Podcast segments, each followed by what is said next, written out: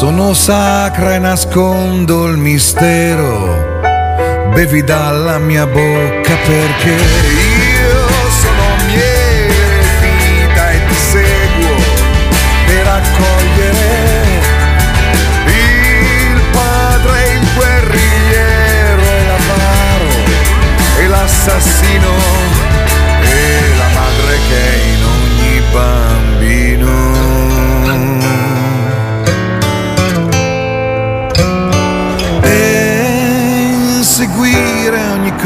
cosa perché non si possa afferrare come i fiori che baciano gli alberi.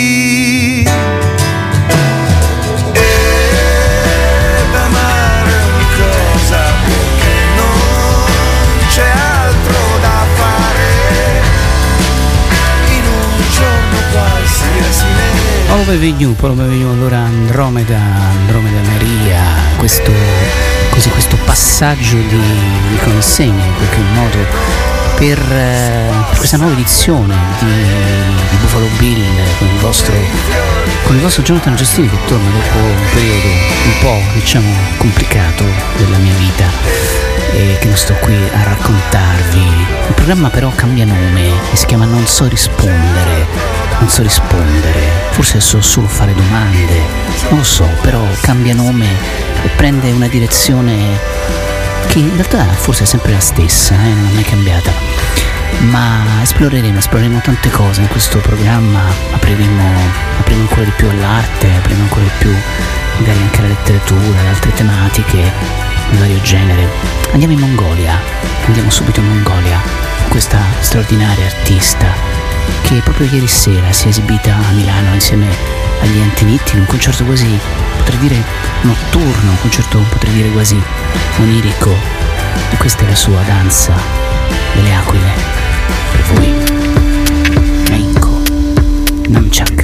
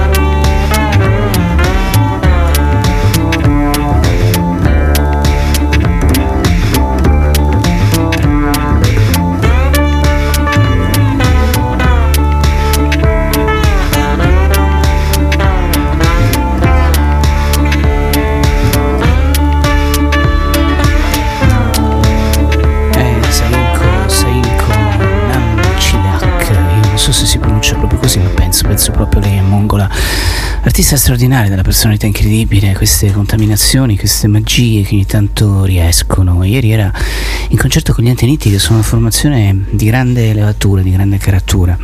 Devo dire, sperimentano, gente che rischia con la musica e per questo forse al sottoscritto gli piacciono. Andiamo un momentino in Armenia prima di entrare nel vivo del programma che inizierà con Francesco Berzatti, questo grande jazzista, questo grande musicista che ci parlerà di Tony Scott, della leggenda di Tony Scott, questo altro personaggio incredibile. Farà con un disco che lo omaggia in qualche modo Portrait of Tony, ritratto di Tony. Io voglio andare in Armenia però con voi.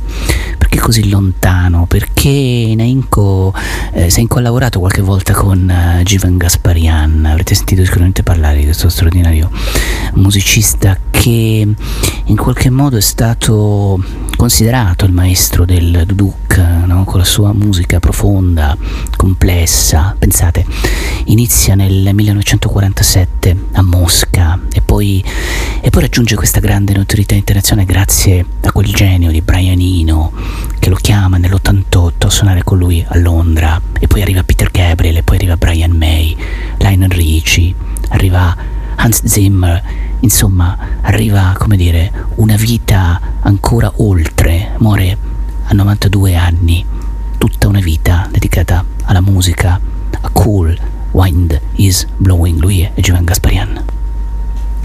Mm-hmm.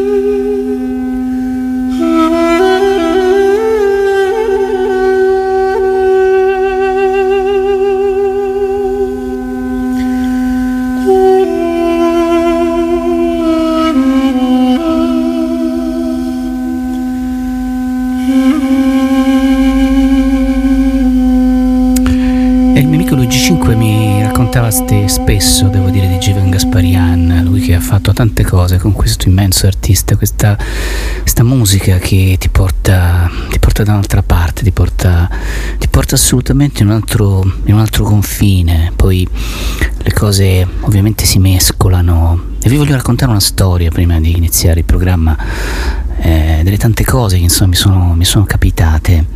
Avrete sicuramente parla- sentito parlare dell'ACM, avrete sicuramente sentito parlare di, di Manfred Eicher. Ebbene, chi vi, chi vi, parla ebbe l'avventura di passare una giornata intera con, con Manfred Eicher.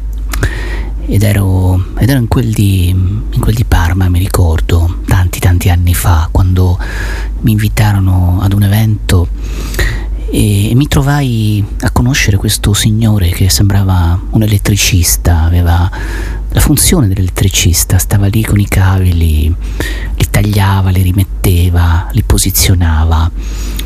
E io ero lì perplesso, si stava per esibire Anwar Braham, questo artista immenso che non avevo mai sentito, questo suonatore di oud incredibile, era la Stracan Café, era l'Anwar Braham Trio in quel momento. Ebbene, Ebbene, Manfred Eicher eh, mi salutò, io mi misi a parlare con lui e siamo stati tutto il giorno insieme a, così, a chiacchierare con questo signore che era stato l'inventore di un suono, l'inventore di, una, di un marchio noto in tutto il mondo e poi dopo aver fatto il suo lavoro da elettricista ha cominciato a fare il manager, ha cominciato a, a gestire Anwar Bene, in realtà mi colpì l'umiltà straordinaria di, di Manfred Eichen, no? un uomo che sapeva dove mettere le mani innanzitutto, poi aveva quella testa come soltanto magari certi tedeschi possono avere, capaci no? di andare oltre le cose, di avere delle visioni, come ebbe appunto nella musica di Anwar Braham, che in questo disco raggiunge dei livelli di intensità veramente incredibili. Poi ne ha fatti diversi, è stato chiamato da tanti. Questo è l'inizio proprio del viaggio di Anwar Braham Trio. Astrakhan Café. Chiudete gli occhi.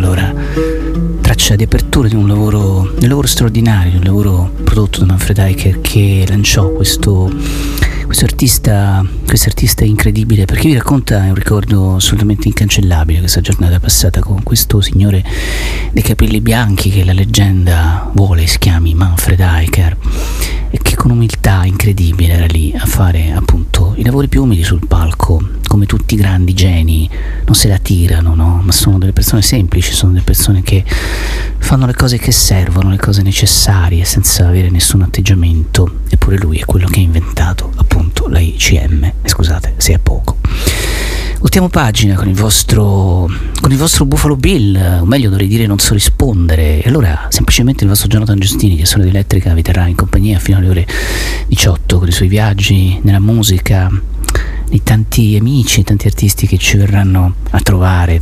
Ed oggi che cosa succede? Oggi succede che arriva Francesco Berzatti, questo grandissimo jazzista, sassofonista, mio vecchissimo amico, Portrait of Tony, Tony Scott, la leggenda del jazz. Poi dovrebbe arrivare un regista di, un, di uno spettacolo molto interessante, la stagione del Teatro Vascello riparte e questo è Peng di Marius von Mayenburg. Giacomo Bisordi è il regista, non è ancora la conferma, vediamo in diretta. Vi consiglio di tenere d'occhio la stagione del Vascello diretto da Manuel Kosterman perché è uno di quei teatri, di quei pochi teatri che ancora sperimentano sul nuovo, rischiano e questo mi piace molto. Poi parleremo di Fabrizio De André, anzi di Fabrizio André Cristiano di André con Roberta Lena che è la regista del documentario di André uh, come dire slash di André di André incontra De André storia di un impiegato questo disco centrale della carriera di Faber e chiuderemo con un grandissimo personaggio Massimo Cavezzali che ci parla di questo libro dedicato ai Beatles questo grande disegnatore questo grande fumettista comic submarine The Beatles no? questo personaggio insomma tante cose in Salemi lui è Francesco Berzatti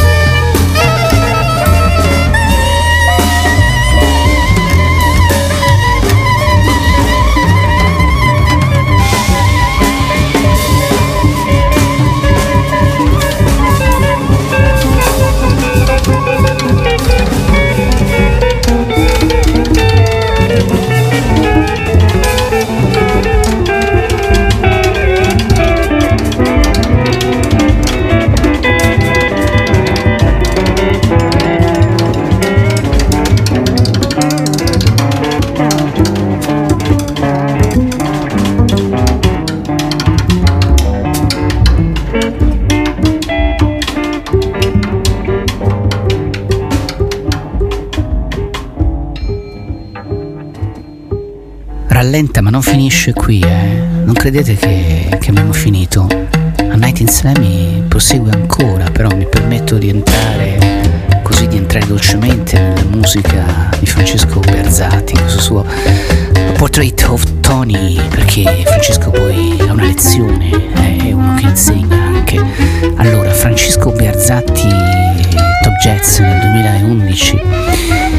pubblicato molti dischi, devo dire, Francesco, Sweet for Tina Modotti, questa Sweet for Malcolm X. E poi, insomma, miglior musicista europeo dell'Academy di Jazz francese. Mi piacciono molto questi progetti versatili di incrocio, di contaminazione. Devo dire che è un artista molto, molto inquieto potrei dire, no, non lo so, però è uno che ricerca e allora rilegge le Zeppelin, Sex Pistol e arriva fino appunto al Tinissima Quartet, che è un altro dei suoi, diciamo, dei suoi progetti. Portrait of Tony Scott, ovviamente è l'ultima creazione.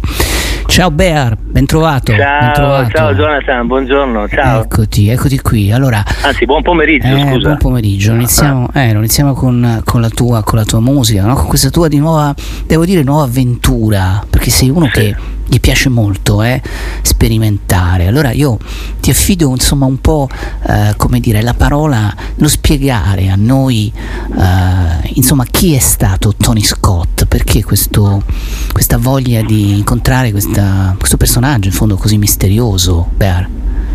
Allora, eh, beh, Tony Scott è stato prima di tutto un grande, un grande musicista e un grande uomo.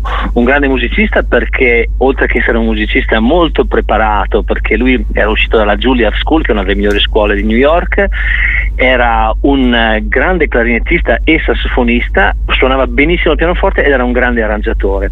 Ed era una grande pers- è stato un grande- una grande persona perché, era- oltre che essere una- un artista molto curioso, infatti nel disco c'è anche un piccolo e curious child, è stato una grande persona proprio umanamente parlando, si è sempre interessato dei diritti civili e la, la- la grande maggioranza dei suoi amici all'epoca, soprattutto dei musicisti, dei suoi idoli, era, ehm, erano afroamericani e in quel momento lì erano tratti male e lui si è sempre messo dalla loro parte. Quindi entrambe le cose, grande artista e grande, eh, e grande, grande persona.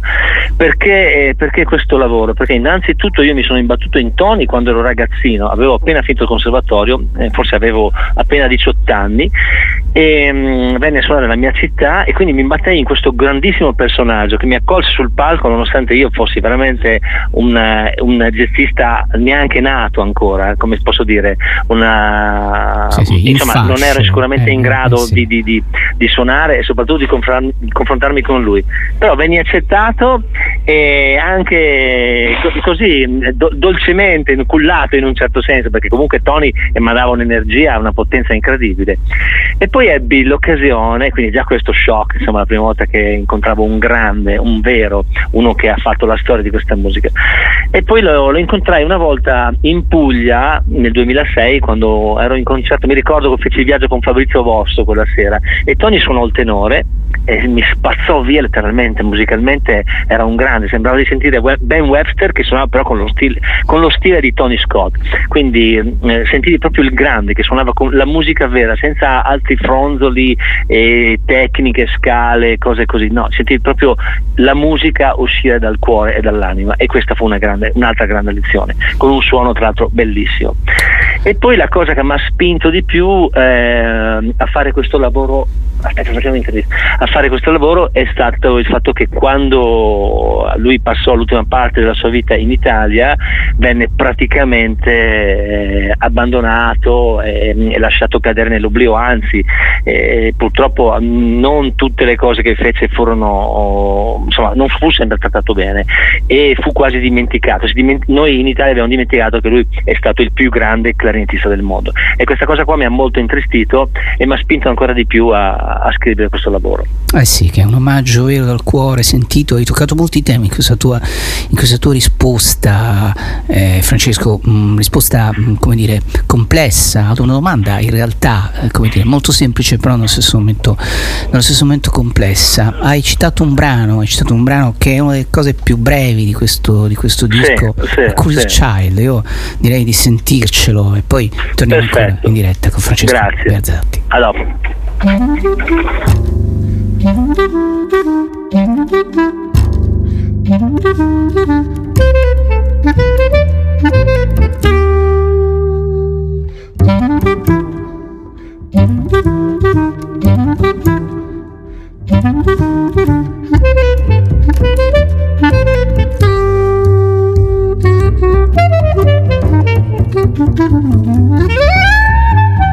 A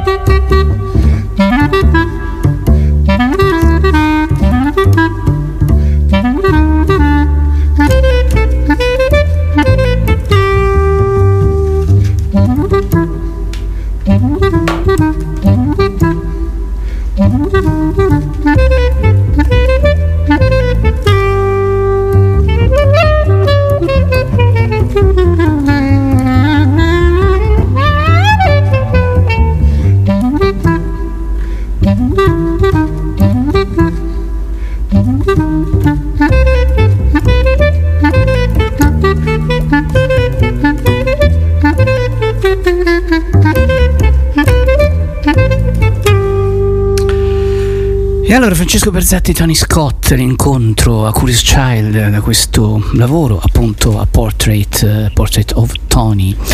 Francesco, qui sei un clarinettista, devo dire, d'eccellenza, eh? sei passato al clarinetto come Ma, eh, strumento, eh, che non è proprio io, la stessa il... cosa eh, del sassofono, eh, devo dire. No, non è la stessa cosa, è molto più difficile e per me lo è ancora di più adesso perché dopo il diploma sono stato quasi 15 anni senza suonarlo.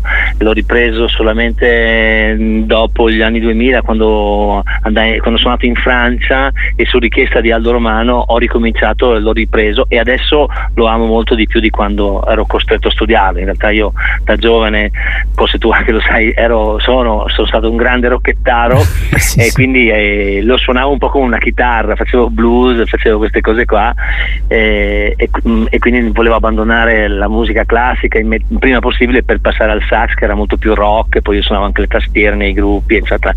Quindi non, eh, non l'ho amato tanto negli ultimi anni di studi e adesso invece lo adoro perché ha un suono bellissimo e mi piace molto suonarlo, però ti dico che eh, riprendere dopo tanti anni non è facile perché ha una tecnica molto più eh, articolata di quella del sassofono. Comunque dai. Eh sì, sì, beh, ma poi è tutto un lavoro anche di scale, eh, devo dire. Si percepisce proprio questa, come dire, questa, questa composizione fatta proprio così a scale. Senti, pensando a Tony Scott, non posso non andare indietro di una decina d'anni e, e farti una domanda su Franco Maresco, perché sì. la storia di Tony Scott fu documentata no, da questo, in qualche modo, geniale regista che è Franco Maresco, ecco, un sì. pazzo vero, ma però geniale. Eh, io sì. sono Tony Scott, ovvero come l'Italia fece fuori il più grande clarinettista jazz. Ora, questa storia ti è servita da, dire, da stimolo dal punto di partenza? Hai incontrato Franco? Eh, no, non l'ho incontrato, però ho guardato, ho guardato, con molta passione e con molta attenzione il documentario il grandissimo lavoro che lui ha fatto. eh, oltre ad essermi documentato musicalmente, per cui veramente per mesi ho ascoltato solo Tony Scott, sono andato a scovare tutti i live e tutti i dischi che non conoscevo e a leggere tutto quello che trovavo. Purtroppo non c'è molto di stampato e, e credo che mh, prima o poi bisognerà fare giustizia anche in questo senso al grande Tony Scott. Eh, certo. Poi io conosco anche la, la, l'ultima moglie di Tony, Cinzia, e quindi ho parlato anche con lei, e soprattutto ultimamente, e, e insomma è, è stato bello documentarsi su Tony e scoprire quanto grande fosse stata questa, questa figura di, di musicista e di, mh, e di, e di essere umano. Ecco. Sì, infatti puoi trasmettere qualcosa di Tony Scott, non c'è, non c'è tantissimo, hai ragione, bisognerebbe lavorare un po' più sul, dire, no? sulla ripubblicazione, forse proprio sulla pubblicazione originale di questo grande artista. Senti, tu sei in quartetto in questo lavoro, diciamolo perché... Sì, sì, sì, con un paio di ospiti. Ecco, sì. sì, sei uno che ama no? come dire, coinvolgere artisti, amici, insomma un po' sono tutti artisti che io conosco, devo dire, abbastanza bene, sono stati in tante occasioni insieme, ma sto parlando di Federico Casagrande alla chitarra, Gabriele Evangelista al contrabbasso e Zeno De Rossi ai drums, Sì. no? insomma ti sei. Accompagnato con un quartetto, come, come nascono i tuoi quartetti, Ber? Cioè, perché li cambi in continuazione, no? c'è proprio una voglia di... In questo sei veramente uno che sperimenta, rischia potrei quasi dire. Ma eh, questo non lo so perché io in realtà eh, faccio quello che mi piace, no? E quindi anche quando faccio dischi heavy metal per dirti no, è perché li voglio fare, non perché calcolo qualcosa, no? Seguo il mio istinto e, e cerco anche di divertirmi e di fare le cose meglio che riesco, ovviamente. In questo caso ehm, pensato, avevo scelto subito Federico Casagrande e eh, Zeno De Rossi perché sono musicisti che- con i quali collaboro in progetti diversi. Con Federico suono in duo e abitiamo entrambi a Parigi, per cui ci conosciamo in quella città, ci frequentiamo. Mentre con Zeno De Rossi è, è forse il batterista con cui lavoro di più, suona nel mio tenissimo, abbiamo fatto tantissime altre cose. Mi piace il suo suono, mi piace il suo modo di non essere esibizionista, ma di suonare proprio a servizio della musica. E, e quindi questa, mettendo insieme un musicista particolarmente originale, anzi sono tutti e due particolarmente originali, mi, mi mancava il bassista che ehm, eh, ho conosciuto nel gruppo di Enrico Rava in questi ultimi due Eh, anni, certo, che è certo. Gabriele ehm, Evangelista, che è un ragazzo giovanissimo, però è un talento, una potenza incredibili, per cui alla fine ho messo in piedi questo quartetto e ci siamo trovati in studio ed ha funzionato subito alla grande, quindi questa è una bellissima cosa, una, una- un'alchimia che ho, con la quale ho anche rischiato, ma neanche tanto, perché quando sai che sono così bravi Eh, e certo, anche così vai intelligenti liscio. come artisti, Eh, certo, vai- esatto, vai alla liscio. fine ha funzionato. Sì. Se- senti, come si sta a Parigi? Com'è, com'è la vita a Parigi di questi tempi? Allora, come si stava o come si sta? Perché Eh, sai che c'è domanda- stato un... lo so, lo so, un cambiamento. un reset, esatto. Eh, diciamo, Allora- parliamo del reset, eh, come dire, no? con un accenno ante-reset. Sì, beh, io sono stato mm, 20 anni eh, benissimo in quella città lì perché ho avuto anche molta fortuna, nel senso, poi la fortuna uno chiaramente la, cioè non è che viene regalata, probabilmente ero pronto per fare quel tipo di esperienze lì perché dopo un anno di, di- di, mm, così, di solitudine in cui non lavoravo mi sono trovato poi a calcare eh, Radio France e i palchi più importanti mm, europei e non solo perché ho, ho suonato con i più grandi musicisti francesi da cominciare da Aldo Romano, Henri Texier, Luis Clavis, Manuel Bex ho avuto una manager che dopo due anni mi ha preso e mi ha portato, ha portato i miei progetti in giro, alla radio, in televisione, per cui ho avuto mh, molti riscontri positivi e, e ho vissuto bene sia professionalmente che umanamente in quella città. Ho comprato addirittura casa in centro, Mm. insomma, Eh, bello, eh, certo. ho fatto tante, tante scelte importanti. Ecco.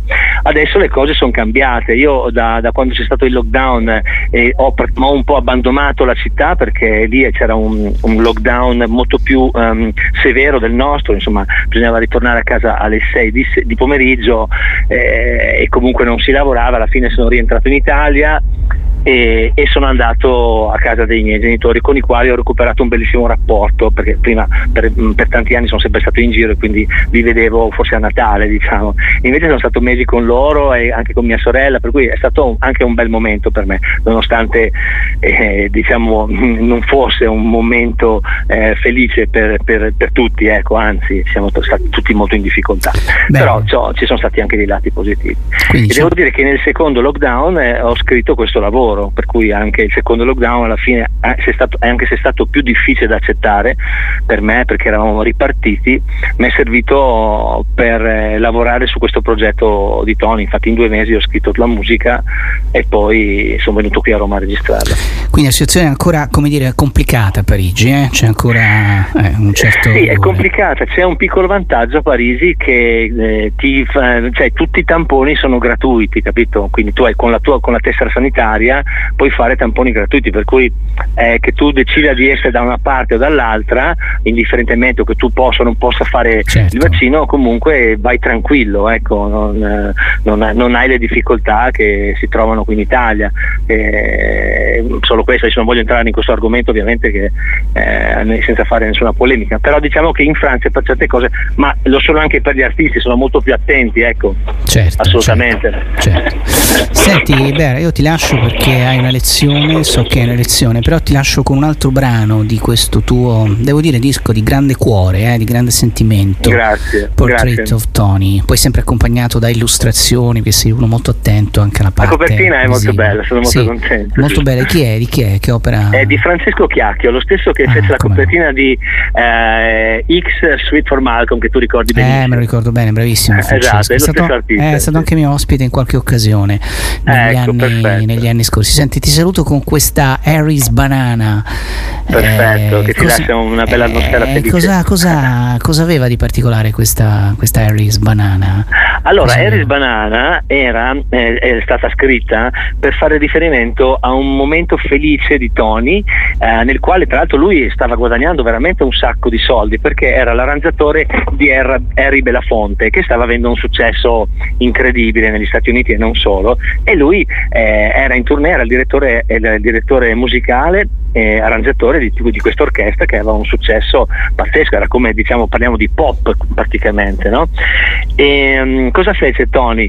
Nonostante avesse tutta questa, mm, suonasse comunque in un'orchestra di un certo livello, avesse tutta questa importanza e guadagnasse così bene, a un certo punto eh, non contento eh, ritornò a New York perché voleva suonare con Charlie Parker e Billie Holiday che era una sua grande amica eccetera eccetera e quindi accettò di, di mm, pensa che all'epoca, all'epoca, quindi parliamo dei primi anni 50, guadagnava 3.500 dollari alla settimana, tornò a, a, tornò a, New York per, per, guadagnarne 350 a settimana, ma pur di suonare la musica che secondo lui era quella, quella, giusta da fare in quel momento. È così, è così, la storia degli uomini è anche questa, no? Ed è bello, è bello sì, così. Sì, sì, Bene, caro Francesco, ti lascio alle tue lezioni. Ti Grazie saluto. Jonathan, è stato ecco, un piacere. Mio, sempre. Ciao, un a abbraccio presto. caro. Ciao ciao, ciao, ciao, ciao, ciao. E allora chiudiamo questa prima parte di non so rispondere, anzi forse so domandare. La chiudiamo con questa Harris Banana, Francesco Bertazzi, Francesco Berzatti, esattamente Parco della Musica Records Portrait of Tony.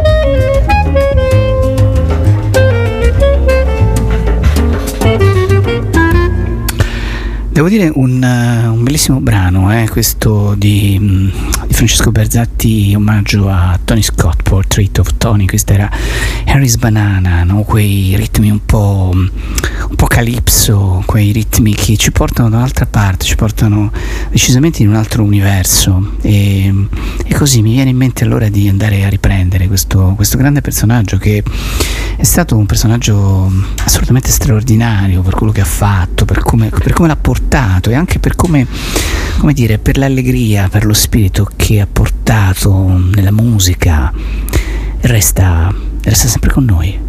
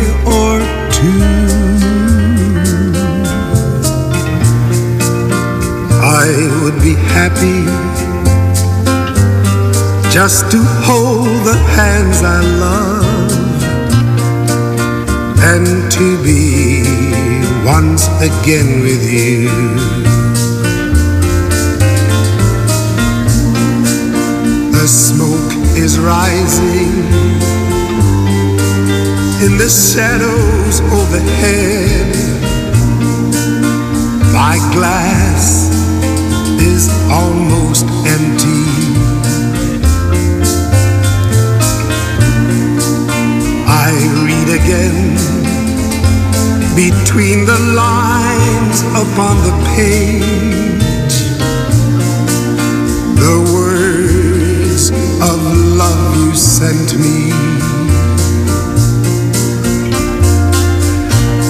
If I could know within my heart that you were lonely too,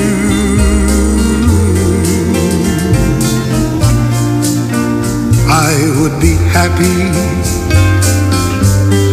just to hold the hands I love and to be once again with you. A fire is dying. Now my lamp is growing dim. The shades of night are lifting. The morning light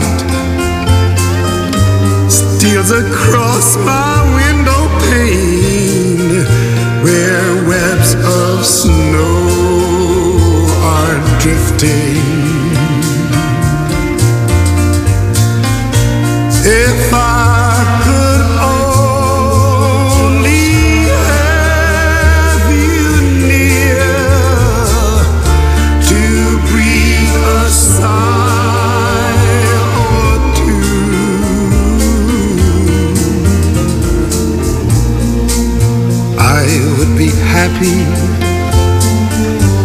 just to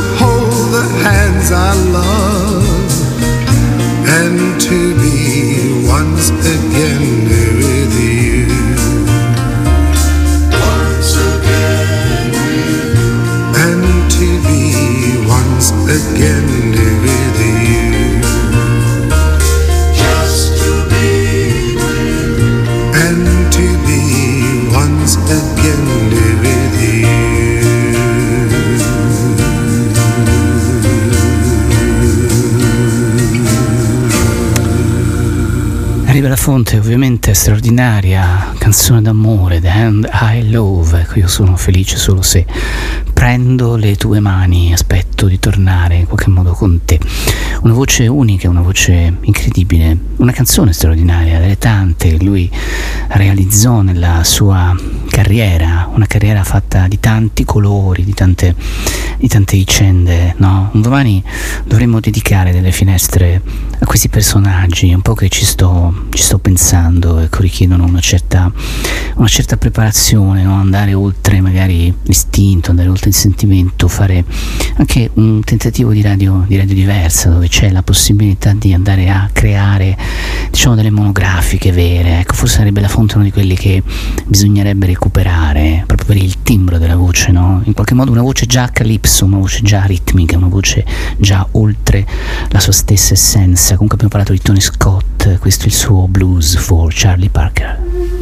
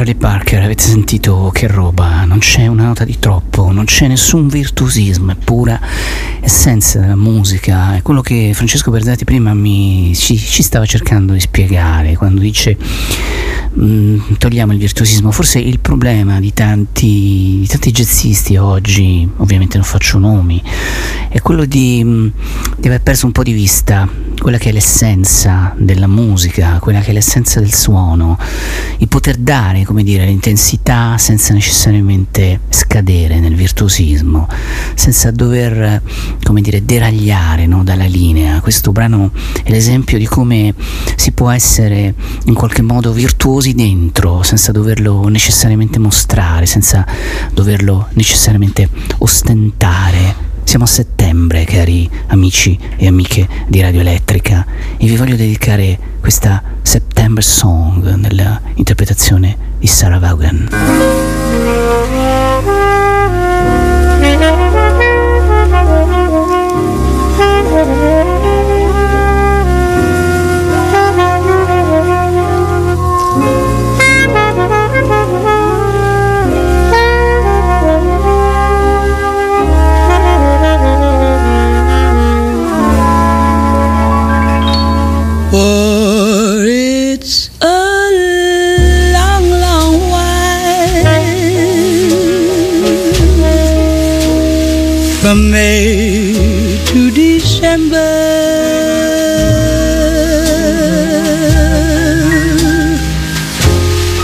The days grow short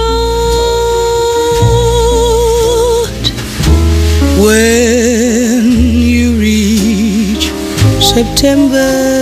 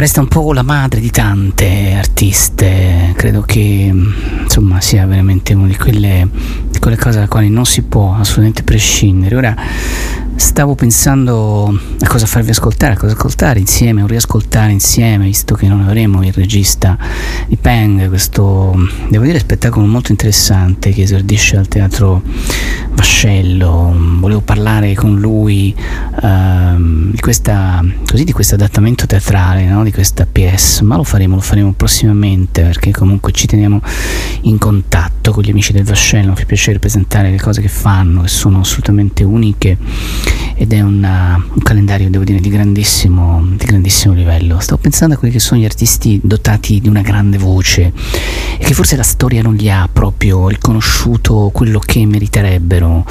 Uno di questi sicuramente è stato Scott Walker, Scott Walker, un crooner, molti lo definiscono un crooner, in realtà è stato un personaggio dalle tante vite statunitense, poi raggiunse successo nel Regno Unito, debutta a Londra nel pieno proprio della, in qualche modo della, della swinging London, no? The Walker Brothers, la sua, la sua, così, la sua identità, questo gruppo che, formò. Arrivano fino al 67 più o meno, poi si trasferiscono nel Regno Unito, eh, British Invasion, insomma, e fa tante cose, da tanti numeri, da tanti nomi ai suoi lavori, un artista assolutamente da, da riscoprire, da, così, da conoscere un pochino meglio. Scott Walker, eccolo qua, radio elettrica, non so rispondere.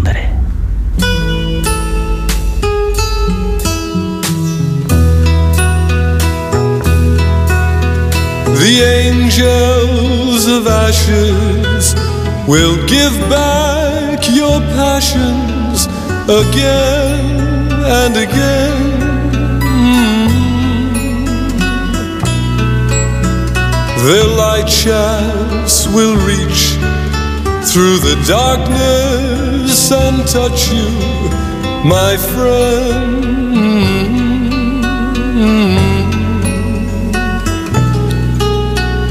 They'll fly in a mind dance and blind you with wings wrapped in flame.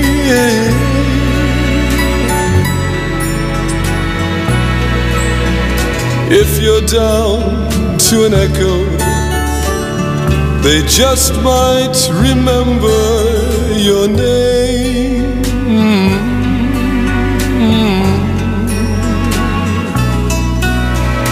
In the unbroken darkness, where emptiness empties alone. Mm.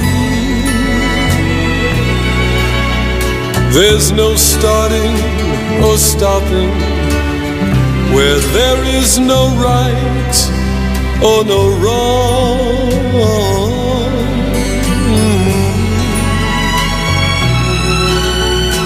Well, that's alright for some who can hang the absurd on their wall.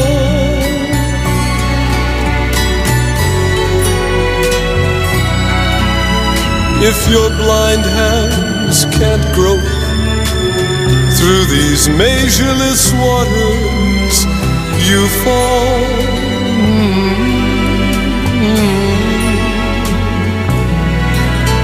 You've been following patterns and fleeting sensations too long.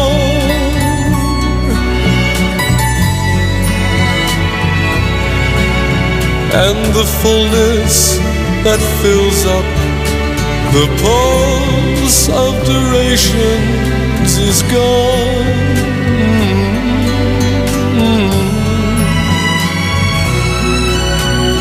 Let the great constellation of flickering ashes be heard.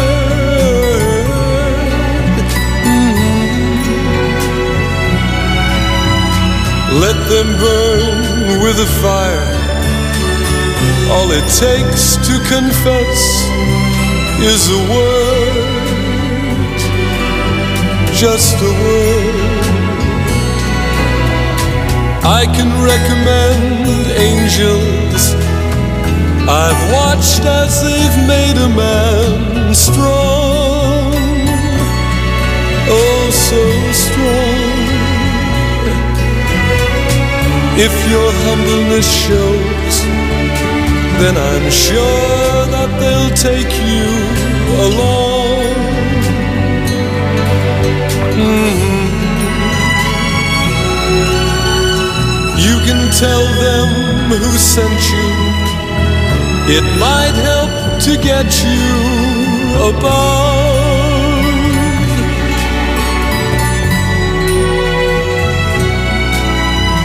You can say that he laughed and he walked like St. Francis with love.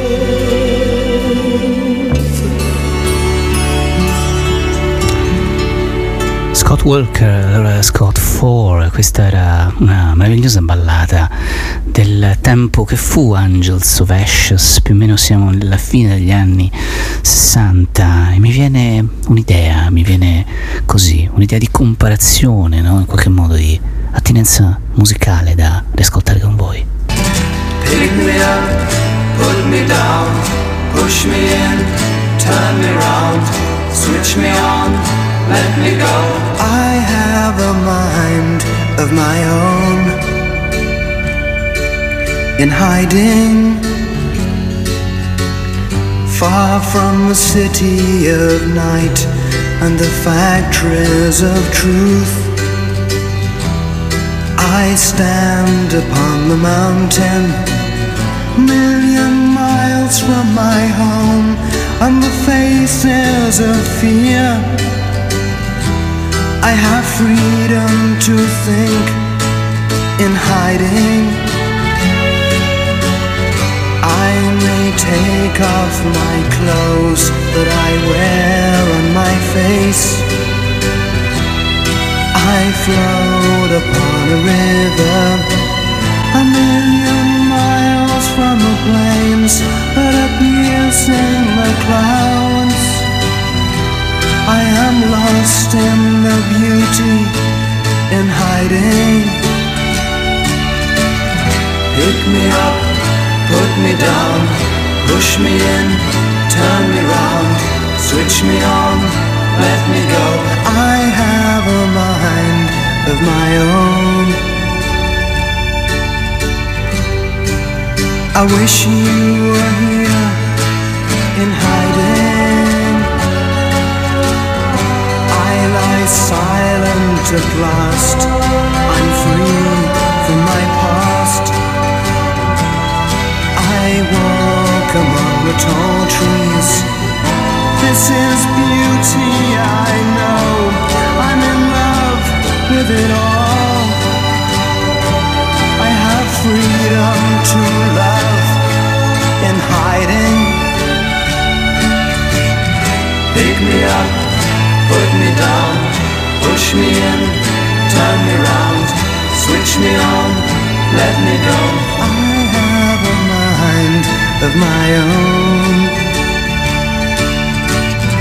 Pick me up, put me down, push me in, turn me round, switch me on, let me go. I have a mind of my own. Giovanissimo, giovanissimo Peter Gabriel eh, in quegli anni, questa voce, questa voce straordinaria. C'era in qualche modo però, come avete sentito, no? una stessa attitudine di cantare, no? uno stesso modo, in qualche modo, insomma il tempo segna questo, non c'è una grande distanza in fondo da come cantava Scott Walker a come cantava Peter Gabriel no? in questo primissimo disco che appunto li rivelò, era il 1969 From Genesis to Revelation, ma queste sono cose che voi sapete benissimo, un artista dotato di una voce veramente straordinaria, che ha fatto tante cose, ha avuto, ha avuto tante vite, si è mescolato, si è trasformato, si è truccato, si è messo in scena. E questo signore qua, con questa sua The Days of Pearly Spencer, Mark Almond.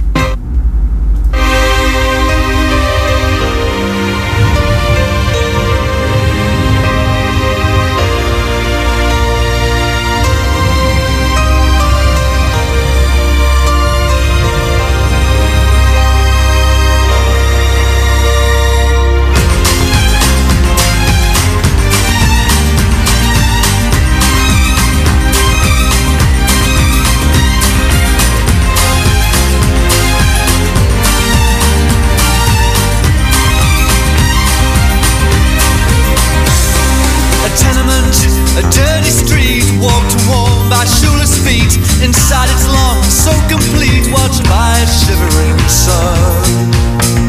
Old eyes in a small child's face, watching as the shadows race through walls and cracks, leave no trace from daylight's brightness shone.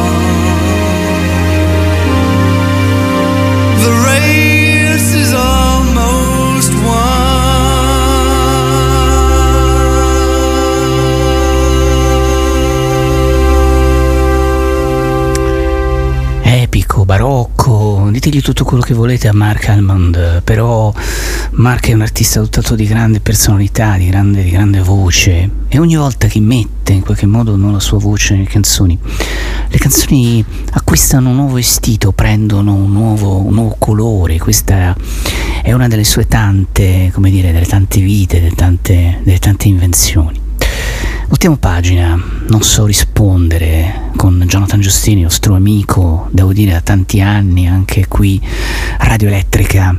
Oggi vuole parlare di Fabrizio De André, ne ho parlato tante volte di Fabrizio De André, ma lo faccio con Roberta Lena, che è la regista questo film che mh, verso fine agosto, esattamente il 25, il 26, il 27 ottobre sarà in tutti i cinema, De André versus De André, in qualche modo storia di un impiegato, una storia di questo disco cardine con Cristiano De André, una produzione che vede coinvolto anche Stefano Melone che c'era appunto all'epoca, questo racconto inedito del rapporto speciale tra un padre e un figlio, potremmo dire il loro comune sentire, questo passaggio di testimone no, che avvenne tra loro a un certo punto, in qualche modo anche la somiglianza tra i due.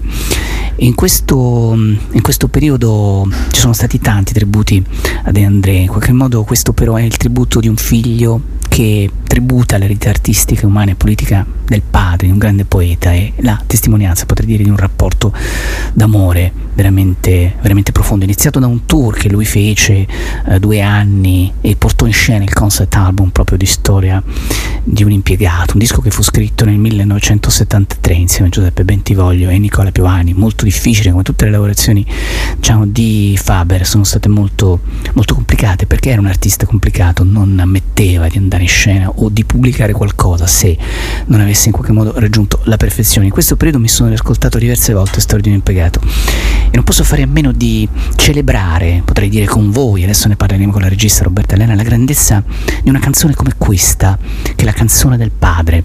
È un disco, è un disco difficile, un disco politico, è un disco di cambiamento, è un disco di rottura, è un disco in qualche modo di rivoluzione, ma forse anche di ritorno. E allora proviamo a riscoltarcelo insieme. Gemi.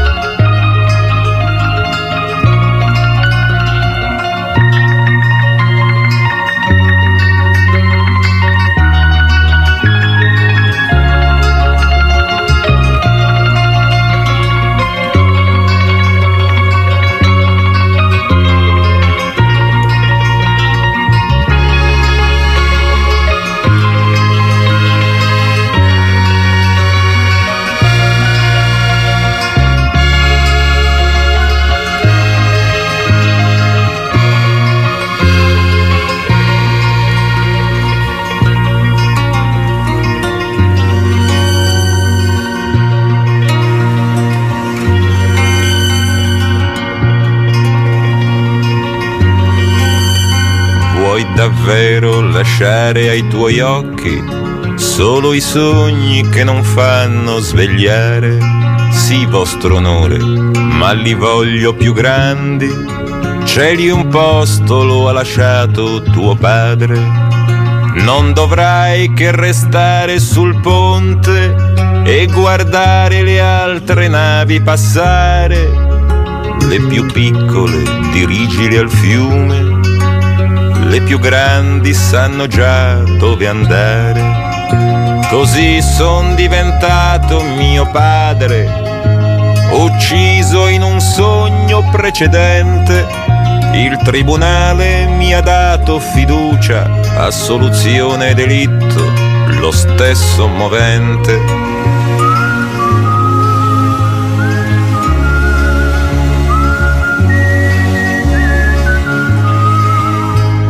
Ora Berto, figlio della lavandaia, compagno di scuola, preferisce imparare a contare sulle antenne dei grilli, non usa mai bolle di sapone per giocare, seppelliva sua madre in un cimitero di lavatrici, avvolta in un lenzuolo quasi come gli eroi.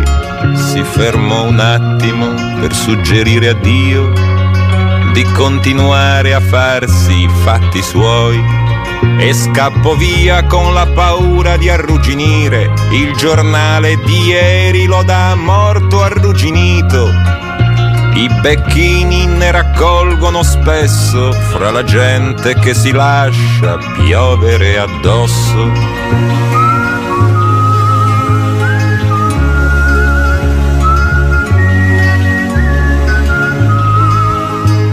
Investito il denaro e gli affetti, banca e famiglia danno rendite sicure.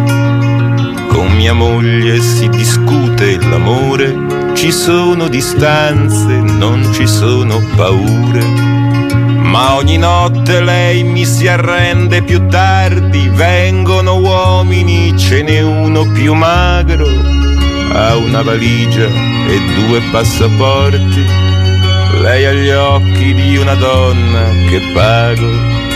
Commissario, io ti pago per questo. Lei ha gli occhi di una donna che è mia. L'uomo magro ha le mani occupate, una valigia di ciondoli, un foglio di via.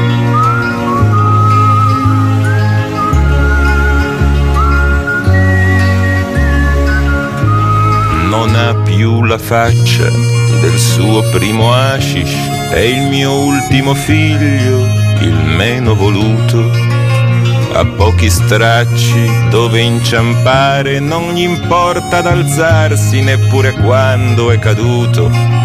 E i miei alibi prendono fuoco, il gottuso ancora da autenticare. Adesso le fiamme mi avvolgono il letto, questi sogni che non fanno svegliare.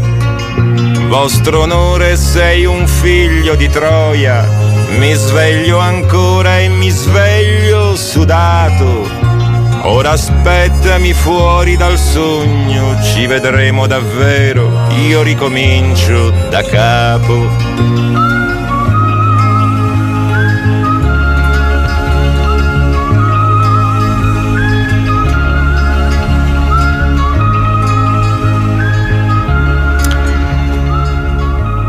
E non mi esce dalla testa, questa, questa, canzone non mi esce più dalla testa, la canzone del padre. Erano molti anni che, che non la riascoltavo e sono tornato ad ascoltare questo disco, questo disco straordinario di Fabrizio De André, grazie, grazie al film di Roberta Lena, De André, hashtag De André, storia di un impiegato. E scrive Roberta nelle sue note di regia, quando nel 2018 mi è stata affidata la regia dell'opera rock Storia di un impiegato, mi sono resa conto della potenza e della contemporaneità delle parole contenute nell'album.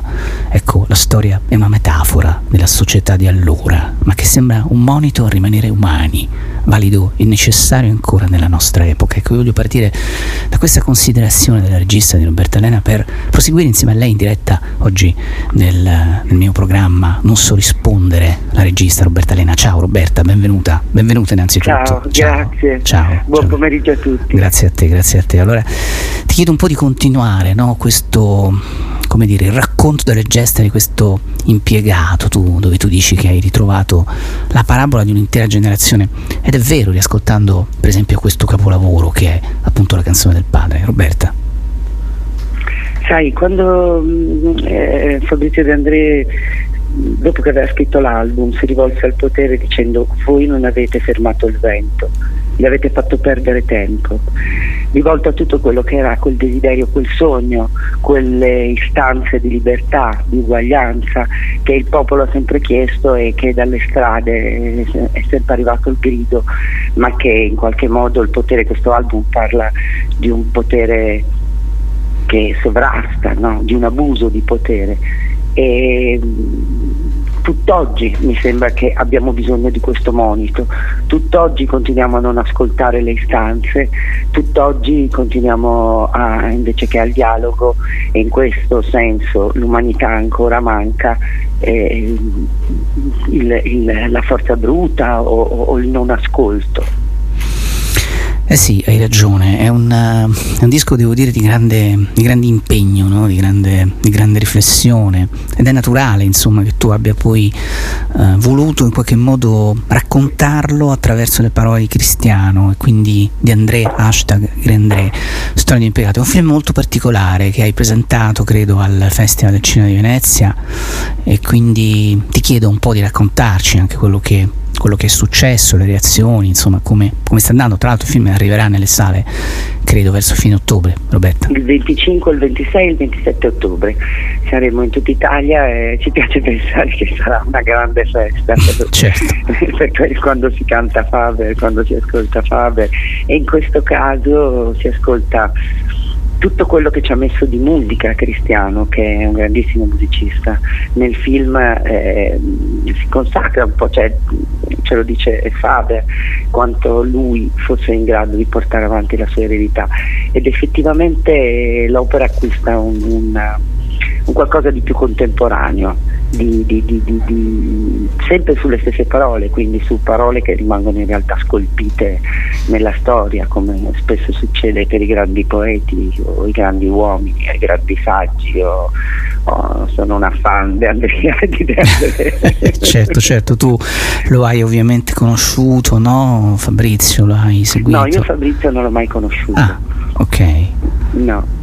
Però attraverso eh, Cristiano. Purtroppo non l'ho mai conosciuto sono riuscita a entrare nella, nella, sua vita attraverso le parole della sua famiglia in qualche modo e, e, ed è stato molto è, è, stato un po' come entrare dentro la propria famiglia perché per quanto mi riguarda io sono cresciuta moralmente con i principi di andreiani e quindi mh, ho trovato in Cristiano un fratello fondamentalmente un fratello di visioni, di immagini e di, di di voglia di dire alcune cose che in questo momento erano necessarie, sono necessarie.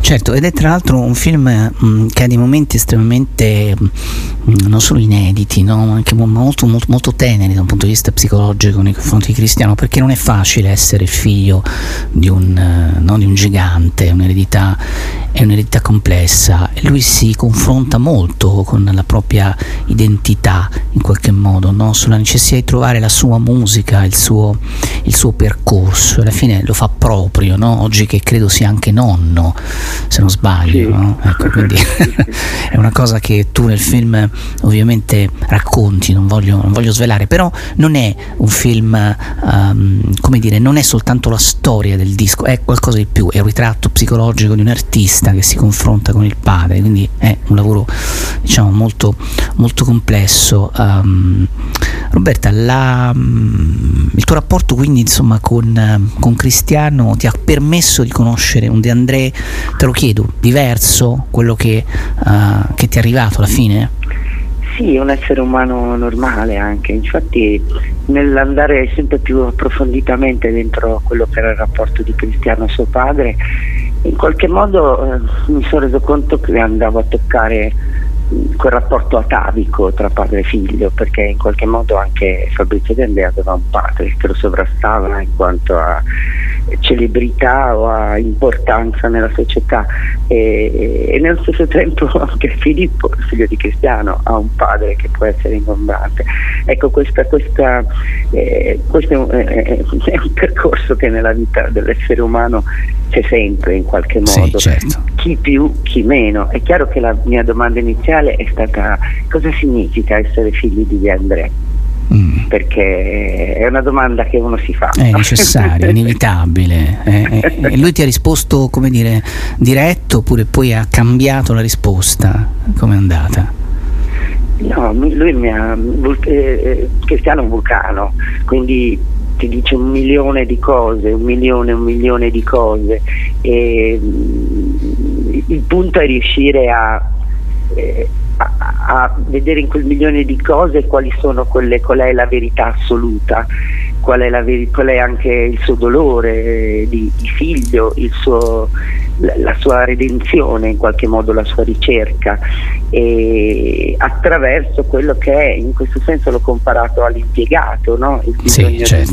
di uscire dalle, dal, dal, dalla sfera del normale per riconoscere se stessi, quali sono le proprie esigenze primarie. No? e, e, con anche momenti di dissoluzione, momenti di, di, di, di di perdizione come, come, anche con sciocchezze fatte. Certo, con, è chiaro, la vita, con, no? Eh, certo, nella devi, vita, devi certo, scappare, certo. devi andare via. Da... Devi scappare, eh, più certo. è potente il tuo dolore, più è, è potente la tua ricerca, più in qualche modo ti scontri anche con, con, con cose che mm, magari non hai voglia di incontrare, no? Sì, eh, l'hai raccontato molto bene, ci sono momenti del film insomma, in cui come dire, la personalità di Cristiano con i suoi tormenti, le sue difficoltà, il ricordo della sua infanzia, di queste fughe esce fuori. Tra l'altro voglio ricordare, eh, siamo sempre con Roberta Elena in, in diretta, la regista di, di André, uh, hashtag di André un impiegato e Cristiano uh, in fondo ha lavorato sempre con, con Faber, no? era lì con lui, però a un certo punto uh, Faber gli commissiona, e questa è una cosa che tu Roberta sai benissimo, l'arrangiamento delle acciughe fanno il pallone che poi è l'ultimo disco, Anime Salve, 97, no? scritto insieme a Ivano Fossati. il tour, il tour del Brancaccio. Il tour del Brancaccio, il teatro fondamentale, quello è un tour che tu hai, hai visto, hai seguito, hai avuto occasione di, uh, di, vederlo? Io ho fatto la regia, no, all'epoca no, io purtroppo non ho mai conosciuto. Eh, già infatti l'avevi detto, sì, sì, sì. Io lo vidi però, eh, ti devo dire eh, che quel concerto lì l'ho visto. me lo ricordo bene, me lo ricordo bene. No, io purtroppo no. non, io mi sono formata più che sullo spettacolo, su, su, su eh, le sue parole che a me hanno sempre toccato talmente in profondità che è come se li avessi visti, non so. Eh sì, no, sento quel, quell'affetto di, di, di aver comunque, comunque, fatto un rito collettivo. Non so assolutamente, assolutamente. Senti, due parole su di te, tu ti formi alla scuola, alla Civica Scuola d'Arte Drammatica del Piccolo Teatro di Milano, no? quindi un posto assolutamente mitico, poi fai il centro sperimentale di scenografia di Roma e poi fai l'attrice, no? perché tu sei anche attrice, uh, lavori nel teatro, hai lavorato con compagnie mitiche sto vedendo, eh? la Krypton, Arturo Annechino che ho intervistato tante volte. Eh, insomma, ho avuto tu... la fortuna di avere un'età dove ho incontrato mm. tanti grandi artisti. Eh beh, straordinario, hai un percorso, hai un percorso veramente, veramente straordinario, appunto no, è strano da, da, da, da attrice, regista, poi questa curiosità per un'opera di questo genere. Senti, ci sono delle cose molto belle nel film, molto toccanti, che lui racconta, quando a un certo punto racconta da piccolino che nella casa in Sardegna arrivavano questi personaggi che erano Paolo Villaggio, che erano Walter Chiari, che erano Marco Ferreri, che erano Ugo Tognazzi, tu te li sei immaginati, no? Immagino. Beh, eh, quello quando mi ha raccontato questa cosa per me è stato molto affascinante. Ho chiuso gli occhi e ho pensato, uh, vorrei essere lì in quel momento. Anch'io, bambina, nascosta. esatto, nascosta certo, come lui. È come lui. Perché poi oltre a eh. quelli che cito nel film c'erano Petri, c'erano Antonioni, c'era eh, Rochefort, c'era ah. veramente tanta gente. Ha frequentato quella casa, che era la prima casa perché io ho scelto di raccontare la prima casa di Fabrizio De André perché tutti conoscono l'Agnata, sì. ma in realtà c'è una prima casa dove è cresciuto Cristiano esatto. e dove poi è rimasto quando si sono si è cresciuto sempre d'estate ovviamente, poi l'inverno lo passava, però insomma ci ha passato tanti mesi, è stato invece all'Agnata che poi è andato a vivere proprio anche d'inverno a fare la scuola. E, mm, eh sì, tu hai, hai, raccontato la prima casa e questo è vero, è importante dirlo perché ci sono molte... No, perché in questa casa è nato tra lì e Genova Storia di un impiegato, per eh cui sì. era quella l'occasione, cioè lì è stato scritto, lì è stato vista questa scrittura anche da parte di Cristiano, per cui l'idea di di vedere questo bambino che è circondato da tutta questa creatività, da, da tutti questi stimoli fondamentalmente che mi interessavano, perché mentre nell'opera teatrale che, di cui avevo io stessa eh, curato la regia, l'opera rock, abbiamo portato in giro per gli anni, per l'Italia, siamo andati anche all'Arena di Verona, un grande onore, e, e, e lì avevo puntato molto di più su quello che era le, le, le rivolte sociali in sì, qualche modo, certo. la, la, repressione, mm, creando già un legame tra Cristiano e suo padre che era più visivo. Nel film ho potuto approfondire questa parte, ho potuto entrare più nei segreti e sono riuscita a far parlare Cristiano che generosamente insomma, si è aperto in questa cosa.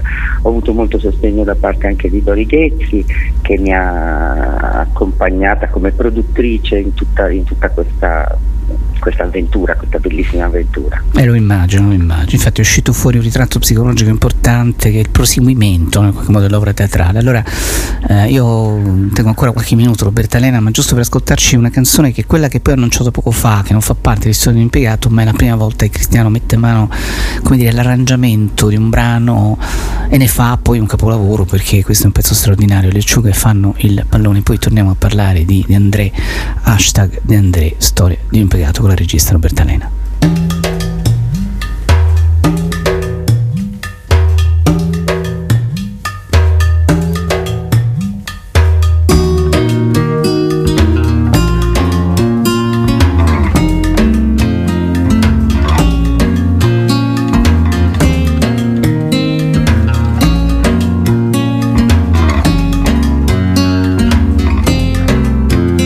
Le acciughe fanno il pallone che sotto c'è la lunga. Se non butti la rete non te ne lascia una. E alla riva sbarcherò, alla riva verrà la gente. Questi pesci sorpresi li fenderò per niente. Se sbarcherò alla foce e alla foce non c'è nessuno, la faccia mi laverò nell'acqua del torrente. Ogni tre anni c'è una stella marina, amo per amo c'è una stella che trema, ogni tre lacrime batte la campana. Passan le villeggianti con gli occhi di vetro scuro, passan sotto le reti che asciugano sul muro. E in mare c'è una fortuna che viene dall'Oriente, tutti l'hanno vista e nessuno la prende.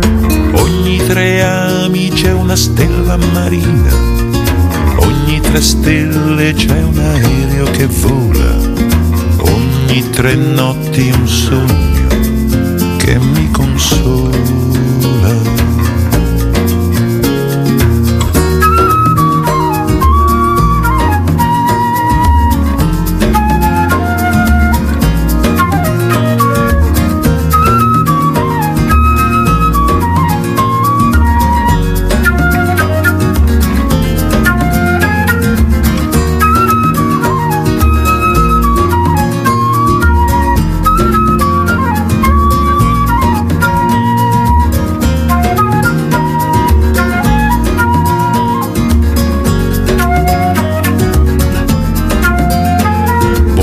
Bottiglia legata stretta come un'esca da tracinare, sorso di vena dolce che liberi dal male. Se prendo il pesce d'oro, ve la farò vedere. Se prendo il pesce d'oro, mi sposerò all'altare. Ogni tre anni c'è una stella marina, ogni tre stelle c'è un aereo che vola, ogni balcone una bocca che mi innamora. Ogni tre anni c'è una stella marina, ogni tre stelle c'è un aereo che vola, ogni balcone una bocca che mi innamora.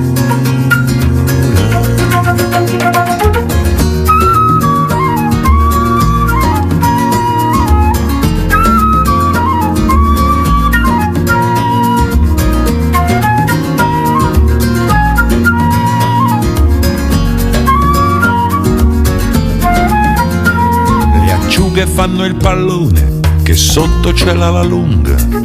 Se non butti la rete non te ne resta una, non te ne lascia una, non te ne lascia.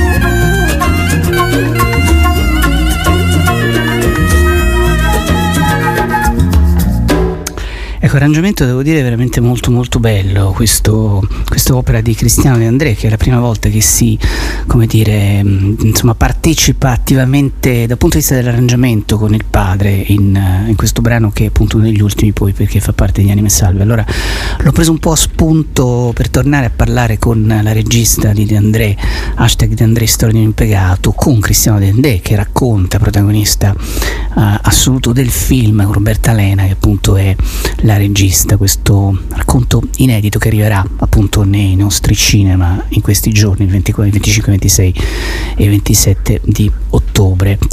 Roberta, allora abbiamo capito che è un ritratto psicologico in realtà, no? il film è un passaggio ulteriore rispetto al, dire, all'opera teatrale e lascia aperte molte, molte domande, ecco, lascia aperte molte domande proprio sul rapporto tra padre e figlio, al di là che tuo padre possa essere eh, un artista famoso, no? un artista di genio, in realtà forse proprio il, dire, il lavoro, lo scopo credo del tuo lavoro, perlomeno io l'ho, l'ho vissuto e l'ho interpretato in questo modo, tu poni proprio dire, il tema del rapporto con il padre, cosa succede nella vita quando si è un padre dalla forte personalità, Roberta. Mm. Sì, eh, sia il rapporto con il padre ma anche il rapporto con una società, mm. perché mh, mm, quello che mi interessava raccontare era proprio rivoluzione fuori e rivoluzione dentro, nel senso che non, se non c'è un cambiamento all'interno di se stessi non ci può essere neanche una rivoluzione.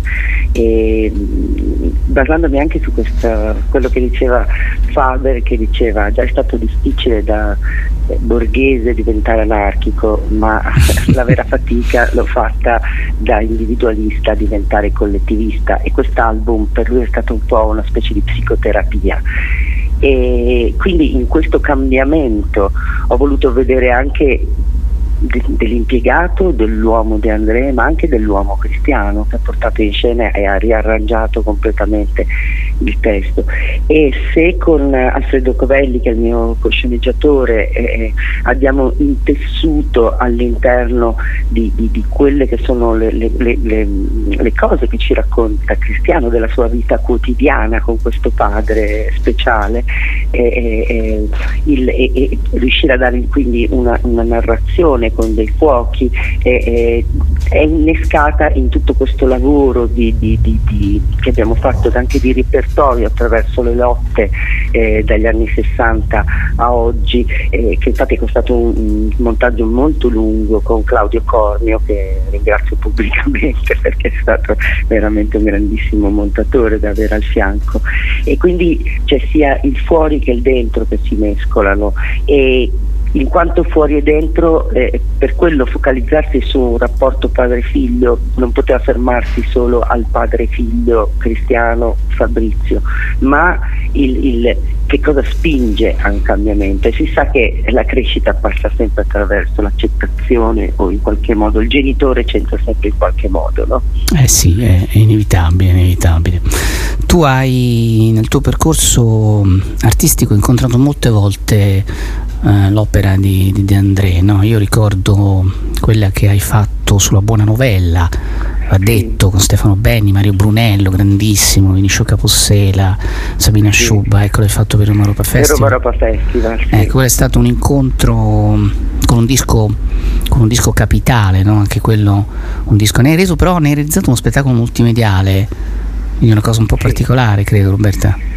Un'opera, era un'opera, era mh, mm, praticamente eh, era da sempre che sognavo di fare un'opera sì, sulla buona novella perché mischiava tutti i tipi, tantissimi tipi di musica e praticamente ho dato la voce di, di, di la voce di De Andrea non, non, non, non, avevo Cristiano, quindi l'ho dato all'unica persona che mi ha convinto che era una donna per, incredibile, mm. che aveva la stessa forza e quella poesia l'ho fatta, cioè ho messo la forza e la poesia di Brunello, la forza di Sabina Sciubba e la poesia di Brunello che tutte e due insieme mi davano quello che a me eh, faceva, eh, faceva, esprimere la voce di, di, di, di quest'uomo. E, e gli ho costruito intorno un coro di apocrifi, apocrifi un coro barocco. Sì, sì e un'orchestra, un'orchestra invece contemporanea, un, un, un gruppo proprio. E, era tutto basato su proiezioni, un po' di cinema, un po' di. cioè lo spazio diventava a volte cinema, a volte opera. E, e niente, e c'erano anche Evelina Medionaggi, una bravissima cantante che, eh, che faceva, eh, eh, come si chiama, eh, in questo momento non mi ricordo. Vabbè, non fa nulla, non fa nulla. Vabbè, insomma, che comunque era, era, sì, diciamo che avevo anche tradotto dei pezzi in ebraico e in palestinese, e, e avevo, cioè, ho cercato di creare anche lì delle, delle dei momenti di vicinanza con noi, con, eh, con dal passato al presente, diciamo che nelle mie opere c'è sempre un, un, uno squarcio del presente, del, del, di quello che mi interessa raccontare, quel, quello che, che, è un'urgenza in questo momento della società. In, in questo caso poi io ho, ho, subito personalmente, ho subito personalmente, ho visto con i miei occhi che cosa significa l'abuso di potere verso un singolo individuo, eh, avendo una figlia che, stata, che sta subendo la sorveglianza speciale ingiustamente eh, per essere andata a combattere con, uh, le, con la Confederazione eh, siriana e democratica siriana con le donne kurde contro l'ISIS. Quindi diciamo che quando Cristiano mi ha proposto facciamo storia di un impiegato, io dentro ho sentito proprio il bisogno di, di, di, di dire ecco, questa per me è un'urgenza, è un'urgenza far capire che bisogna capire anche dei, dei sogni di mondi diversi, dei, dei, quelle istanze che appunto arrivano dal basso in tutte le generazioni da sempre che sono richieste di giustizia sociale. Sì, beh, molto forte la tua motivazione, lo capisco, lo capisco dal tuo racconto, lo capisco dalle tue, dalle tue, parole, non c'è solo la regia, c'è eh, appunto la voglia di realizzare un'opera che dia un messaggio sociale, politico no? molto, molto, forte, questa è una cosa che mi, mi, colpisce molto e la trovo estremamente necessaria. Um, Roberta Lena, appunto regista, attrice e scrittrice, in questo caso con noi oggi per um, De André, uh, hashtag De André. E allora, cara Roberta, mi viene in mente di chiudere con un brano che, mm, che insomma è un po' uno dei simboli no? della, dire, della rivoluzione, la figura del bombarolo. In questo caso prendo il brano cantato da Cristiano, no? mi, sembra, mi, sembra, giusto, mi sembra doveroso, anche se ero tentato di trasmettere nella mia ora di libertà, ma eh, eh, che dici? Meglio, Andiamo però. su quello. Mm. Sì, però sì. cantato da Faber in questo caso. Come vuoi. Cantato da Faber. Mi sembra che dopo oppure, le tue parole. Eh, però dopo le tue parole nella mia ora di Eh lo so, però dopo le tue parole nella mia ora di libertà mi hai parlato di tua figlia, non lo so. Boh, Peccato che non hai nella mia ora di libertà eh, cantata da Cristiano. Non riesco a trovarlo, lo sai. Bella, eh lo so, lo bella, so. mi perdonerai se mandiamo quella di Faber. no, eh sì. Carità, che meraviglia. eh sì, è un facile, diciamo, è un facile perdono. Senti, lo presenterai a Roma il film? Verrai a fare qualcosa? Spero, spero, sì, mi piacerebbe, mi piacerebbe molto. Adesso devo un po' capire da, stiamo un po' capendo quali sono le mosse, abbiamo ancora un mese. Eh, certo, certo. Comunque il film uscirà in tantissime sale, per ora siamo a 200 sale e passa, anche di più credo, e, e, e quindi insomma ci sarà modo di vederlo in quei tre giorni, 25, 26, 27, lo dico perché oh, avrei voglia proprio che eh certo, la gente, eh, ma la gente ci andrà, la gente ci andrà perché ha voglia anche di tornare uh, al cinema e di vedere un film molto coraggioso. di quel periodo storico. Eh sì, sì, assolutamente, questo è un periodo, quello, quello è stato un periodo incredibile che appunto uh, tu hai in qualche modo ripreso no? attraverso un, film che è molto molto molto interessante, devo dire, storia impiegato di Andrea Hashtag di Andrea. Bene, io ringrazio molto Roberta Lena eh, di questa tua chiacchierata. E buon pomeriggio a tutti. Anche a te, un bacio, ciao, ciao Roberta. Ciao. Tirare la stessa aria d'un secondino non mi va. Perciò ho deciso di rinunciare alla mia ora di libertà. Se c'è qualcosa da spartire tra un prigioniero e il suo piantone, che non sia l'aria di quel cortile, voglio soltanto che sia prigione che non sia l'aria di quel cortile, voglio soltanto che sia prigione. È cominciata un'ora prima e un'ora dopo era già finita. Ho visto gente venire sola e poi insieme verso l'uscita non mi aspettavo un vostro errore, uomini e donne di tribunale. Se fossi stato al vostro posto, ma al vostro posto non ci so stare. se fossi stato al vostro posto, ma al vostro posto non ci so stare.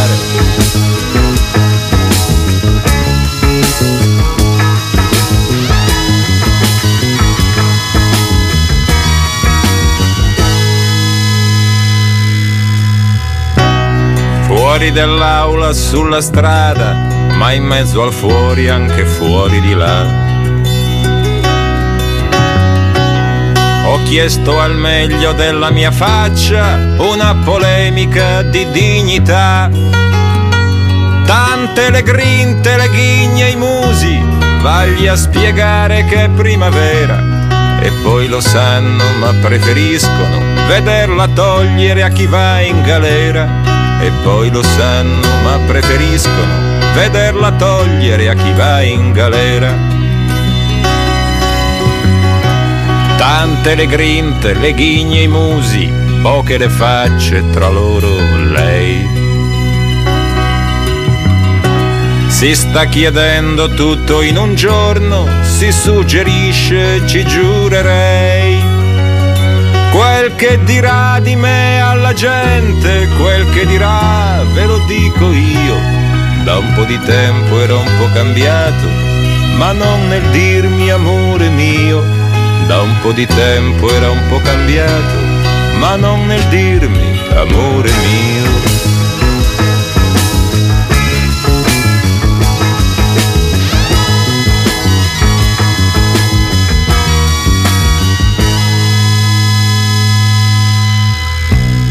Certo bisogna farne di strada da una ginnastica d'obbedienza fino ad un gesto molto più umano che ti dia il senso della violenza.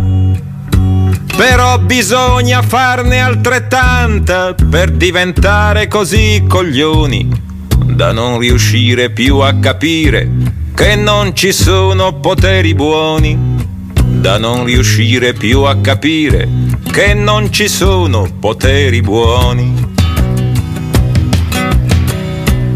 E adesso imparo un sacco di cose in mezzo agli altri vestiti uguali. Tranne qual è il crimine giusto per non passare da criminali ci hanno insegnato la meraviglia verso la gente che ruba il pane. Ora sappiamo che è un delitto il non rubare quando si ha fame. Ora sappiamo che è un delitto il non rubare quando si ha fame. Di respirare la stessa aria dei secondini non ci va e abbiamo deciso di imprigionarli durante l'ora di libertà. Venite adesso alla prigione, state a sentire sulla porta la nostra ultima canzone che vi ripete un'altra volta per quanto voi vi crediate assolti, siete per sempre coinvolti, per quanto voi vi crediate assolti siete per sempre coinvolti.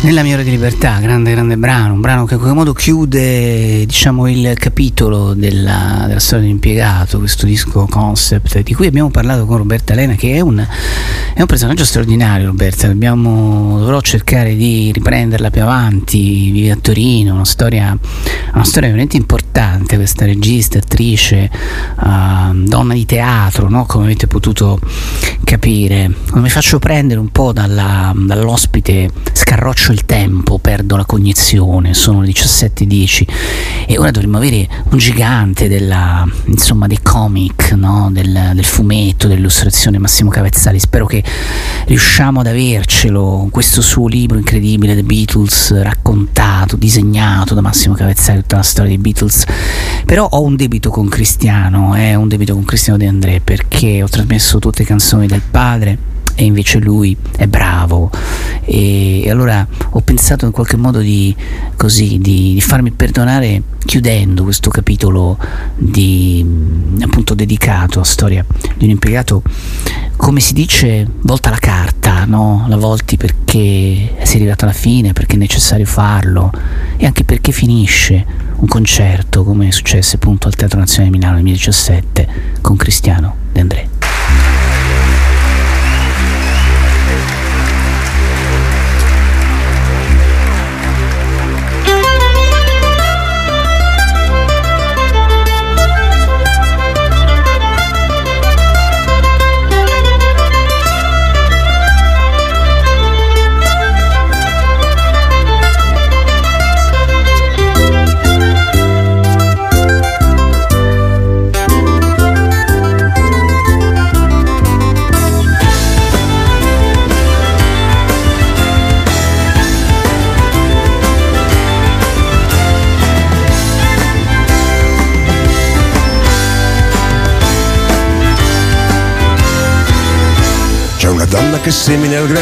volta la carta e si vede il villano.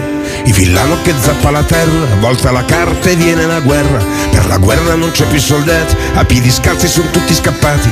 Angiolina cammina, cammina, sulle sue scarpette blu. Carabiniere l'innamorata, volta la carta e lui non c'è più. Carabiniere l'innamorata, volta la carta e lui non c'è più.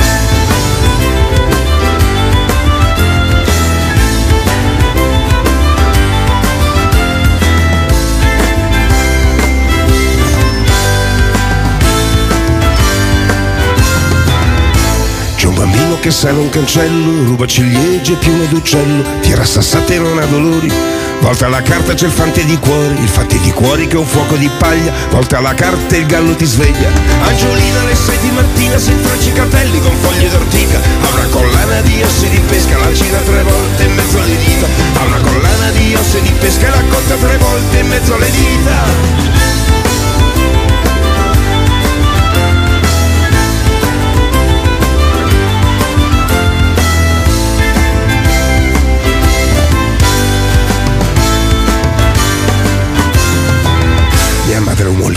Figlio fedele, l'inzucchera al naso di torta di mele. Mia madre un mulino, sono nati ridendo. Volta la carta c'è un pilota biondo, pilota biondo, camicia di seta, cappello di volpe, sorriso d'atleta.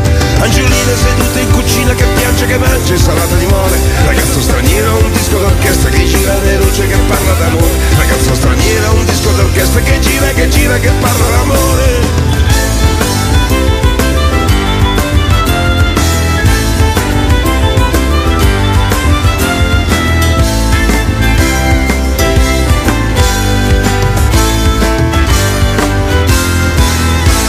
Madame Adoré ha perso sei figli, tra i bar del porto le sue meraviglie. Madame Adoressa puzza di gatto, volta la carta e paga il riscatto. Paga il riscatto con le borse degli occhi, piene di foto di sogni interrotti. Angiolina ritaglia giornali, si veste da sposa e canta vittoria. Chiama i ricordi col loro nome, volta la carta e finisce in gloria. Chiama i ricordi col loro nome, volta la carta e finisce in gloria. Hey!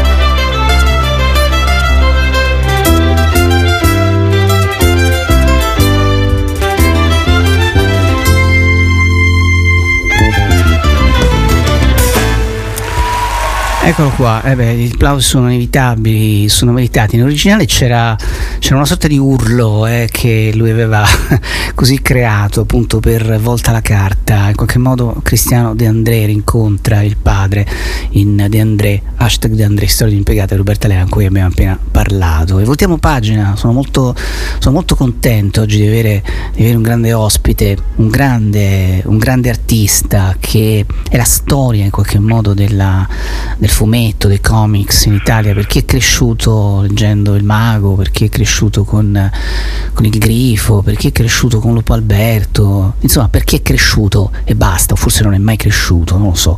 Massimo Cavezzali, Massimo ciao, benvenuto, benvenuto, ben trovato. Mi senti?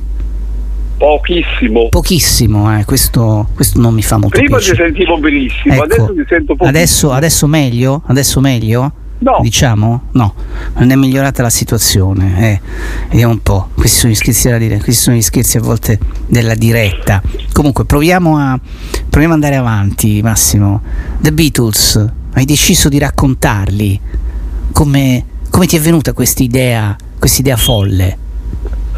Ma l'idea mh, propriamente non è venuta a me, cioè è venuta a Enrico De Angelis che mi ha chiesto perché non mettevo insieme tutte le cose sui Beatles che avevo fatto e, e- e mi, e mi disse che l'editore Volo Libero l'avrebbe, sarebbe interessato. Però poi io riguardai tutte le cose che avevo fatto e nessuno era pubblicabile. E quindi l'ho riscritto tutta ex novo. Eh, un'avventu- un'avventura che, come dire, quanto tempo ti ha impiegato, Massimo? A Perché, rifarlo tutto? eh sì, a rifarlo tutto. Mm, mm, penso quattro mesi. Ma hai, Sì. st- hai studiato la storia dei Beatles oppure sei andato a, a memoria? Perché è un'opera veramente incredibile, nel senso che tu hai quasi risceneggiato la loro storia, potrei dire. Sì, diciamo, mm, una buona parte a memoria. eh, cose, cioè a memoria, aspetta, a memoria per quello che la mia fantasia se lo ricordava come memoria. Una parte ho verificato se erano corrispondenti o no. Eh, ma hai una fantasia pazzesca, hai una memoria pazzesca, potrei, potrei dire, no? Eh. Beh, me- me- tutto ciò che mi era rimasto in mente, considera che il primo disco che ho comprato sono stati i Beatles e mi sono rimasti in mente delle, delle, come dire, immagini, immagini, ecco. Sì. Ecco, ma io per esempio prendo una, una vignetta, no? una, de- una- una delle prime, chiamiamole vignette, ma in realtà sono, sono- sono- sono molto di più. No? Tu racconti, lo skiffle sembrava una musica alla portata di tutti i ragazzi e la vendita di strumenti musicali salì vertiginosamente. E qui come fai a ricordare che la prima chitarra di John fu acquistata da Giulia, sua madre, e, e lui la apre e dice mamma, non c'è niente dentro la scatola, è vuota. E la madre risponde: John, l'ho comprata per corrispondenza, adesso è arrivata la scatola, poi arriverà anche la chitarra. questo Porta me lo sono pazienza." immaginato, eh. Ecco, questo è. questo è Eh, veramente questo, è fortissimo. fanta- eh, questo non è certo un Eh, fatto certo. reale. Eh, certo. Questo lo sei inventato tu che la madre Ho comprò. pensato che poteva- avrebbe Ah. potuto anche essere così per lui, ecco. Senti, invece, invece siamo sempre con Massimo Cavezzali. Invece parliamo di Paul, no? E tu scrivi: A Paul il padre regalò una tromba comprata da Rushworth and Drapers. Non credo che io e questo scapestrato andremo d'accordo. Paul qualche settimana chiese al padre di poterla cambiare con una chitarra, una Zenith. Lui non ha in mano, diciamo, eh, in realtà una chitarra, ha in mano una tromba e la guarda. E questa cosa della tromba come ti è venuta? La tromba è vera. Mm, Il padre gli regalò una tromba perché il padre suonava la tromba mm, ah, ecco. e gli regalò una tromba. Dopodiché il resto è uguale, come fare a immaginarsi con la, pubblicarli con la tromba? E mi, e mi sono cioè, immaginato la scena, ecco. Cioè funziona così.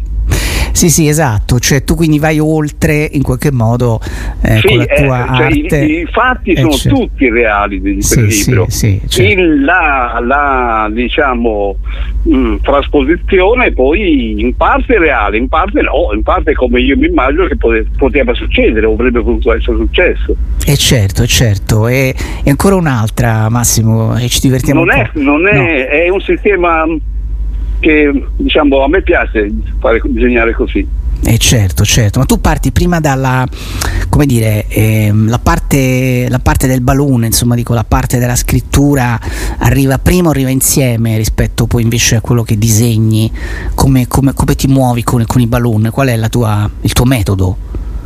Come mi muovo per? Come, come ti muovi per realizzare la parte, diciamo, come dire, la parte scritta, i dialoghi, no? Cioè arriva Ah, prima- no, in automatico. Ah, vai in Cioè, automatico. scritto il disegno è contemporaneo. Ah, ho capito, ho capito. E Cioè io ho il foglio bianco, mettiamo, Sì. ora non so la prima cosa che mi viene, di solito è, è il testo, l'immagine, oppure a volte anche solo la situazione. Dopodiché scrive il disegno contemporaneamente la stessa, cioè quello è fatto in contemporanea, non è prima tutto il testo scritto, corretto e poi tutti i disegni fatti, no, e sono simultanei. E infatti è pieno di erroretti il disegno, eh. Eh sì, capisco. E ce n'è un altro molto divertente che tu descrivi. Nell'estate del 1957 Paul andò a sentire i Quarrymen che suonavano alla festa della chiesa parrocchiale e si presentò a John. Io mi chiamo Paul. What? E tu vedi John Lennon disegnato da Massimo Cavezzali che si sporge dal palco. Paul McCartney. McCartney, bel nome, dice appunto John. Io sono John Lennon e loro sono i Quarrymen. E poi la vignetta prosegue. eh, si trovarono strambi ma simpatici. Paul nell'intervallo gli suonò 20 Flight Rock. John rimase molto colpito e dice John Lennon: Ragazzi, Artney, lo chiama così, sa tutte le parole a memoria. La sua testa è piena di spazio, mica come la vostra. Ecco qui, diciamo, Massimo Cavezzali veramente inventa in qualche modo, no? La reinventi la storia giocando con il, eh, con il dialogo e non soltanto. Eh, Prego, Massimo. Beh, considera che una parte sono anche però, diciamo, una, la parte dei Beatles giovani, diciamo, diciamo così, e, mh, avendo un po' suonato da ragazzo, per cui ci sono situazioni che io me ne sono immaginate similari, ecco, perché c'erano, ci sono delle cose, per questo io sono contento di fare questo libro perché secondo me ci sono cose che non hanno proprio tempo. Mm, certo, hai ragione. Cioè le situazioni di ragazzi che fanno un complessino sono eterne. Eh sì, hai ragione. E quindi giochi giustamente. Però ecco, bisogna saper giocare, Massimo. God name. Che ne dite se Eh. ci chiamassimo i, i Coleoptera? Eh, troppo scientifico, John. Ecco, questa è molto carina. Poi dice The Beatles, meglio Eh. però. Mm, diamo un po' di ritmo a questi insetti. The Beatles, bello, è il nome giusto. E qui vediamo la vignetta di Massimo Cavezzali tutta perfetta, no? Di questo rimbalzo in qualche modo dove John Lennon, che poi è molto protagonista no? del tuo lavoro, John Sì. Lennon è assolutamente è come se tu fossi un po' un lennoniano, Massimo o sbaglio?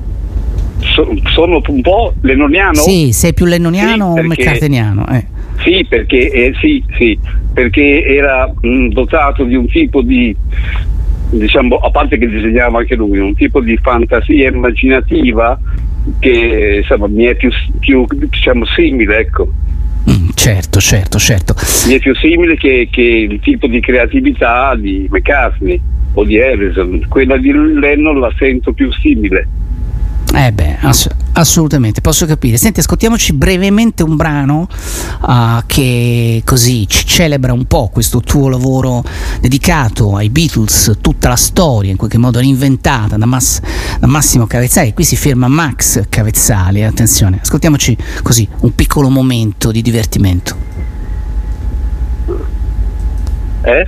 In the town where I was born lived a man who sailed to sea, and he told us of his life in the land of submarines. So we sailed onto the sun till we found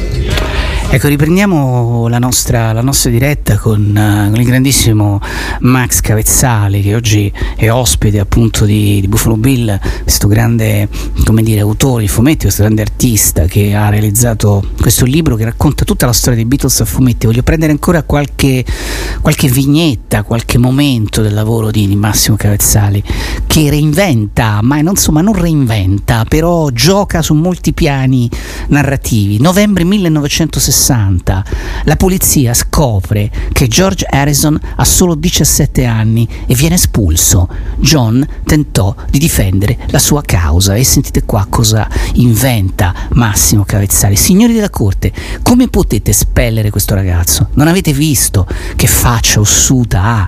John, ti ringrazio, ma mi difendo da solo, dice George Harrison. Poco dopo, per altri motivi, vennero espulsi anche Paul e Pete Best. John tentò di difendere anche la loro causa. Signori della corte, come potete spellere questo ragazzo?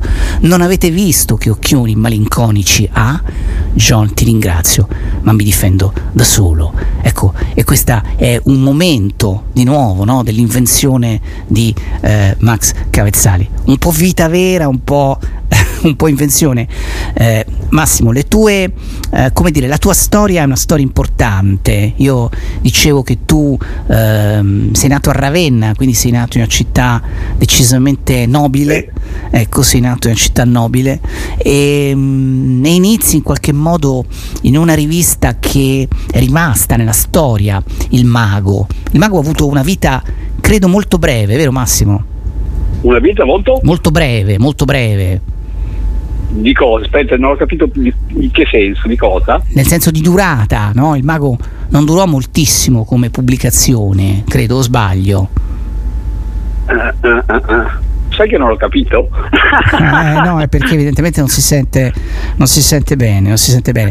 No, ti chiedevo il mago, il mago come rivista, ecco, durò, ebbe una vita abbastanza breve, o sbaglio?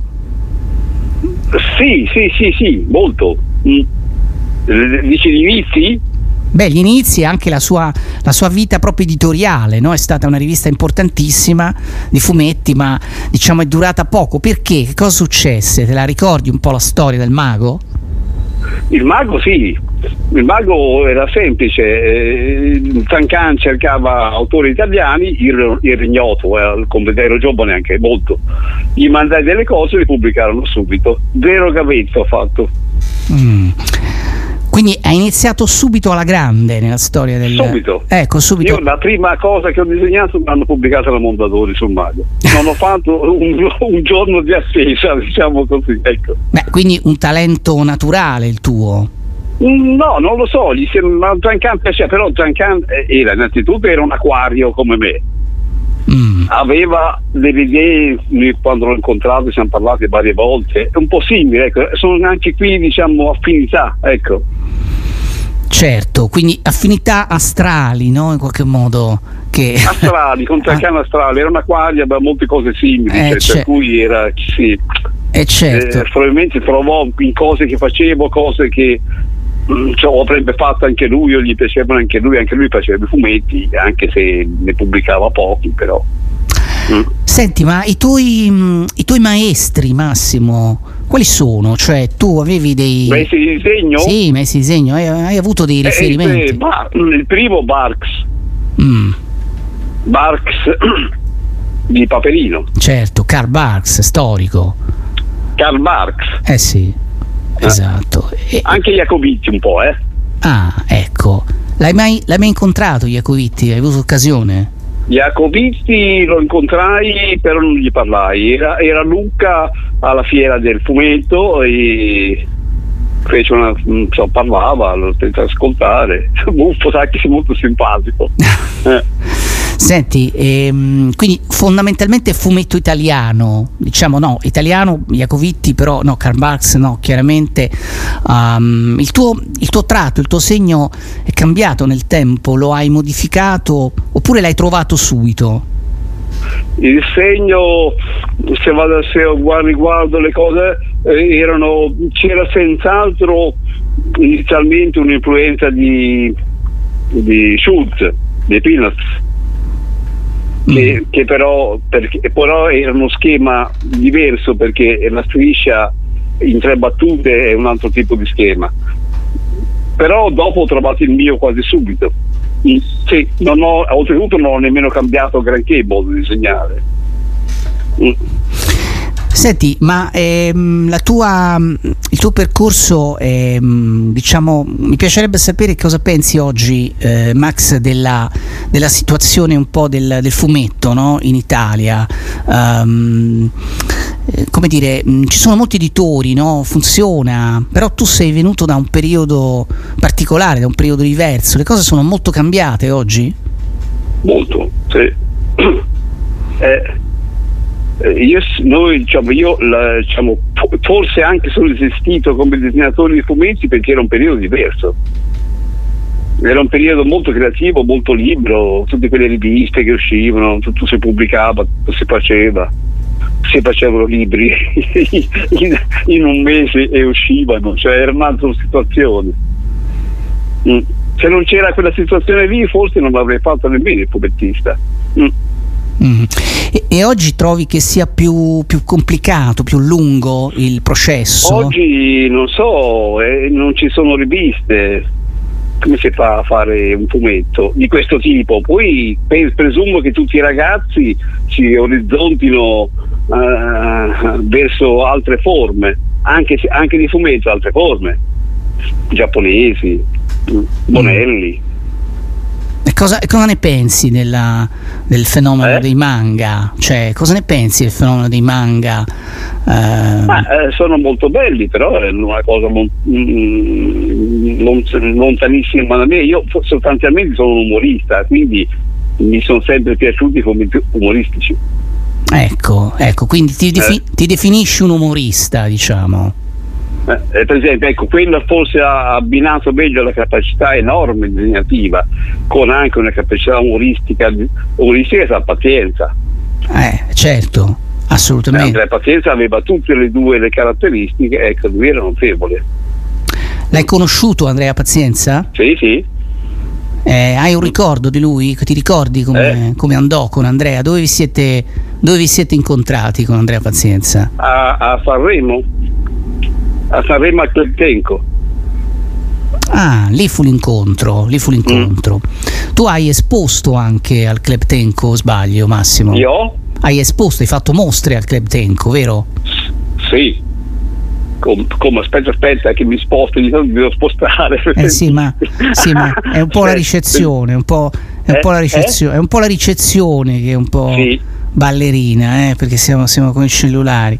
No, ti chiedevo, mh, come dire, ehm, di mostre che hai fatto al Club Tenco, perché al Club Tenco c'è una grande tradizione, no, di, ehm, c'è Staino che sempre disegna le- i manifesti no, della loro della loro manifestazione ehm, e quindi la musica si sposa con il, con il fumetto. La tua prossima avventura, Massimo, quale sarà adesso?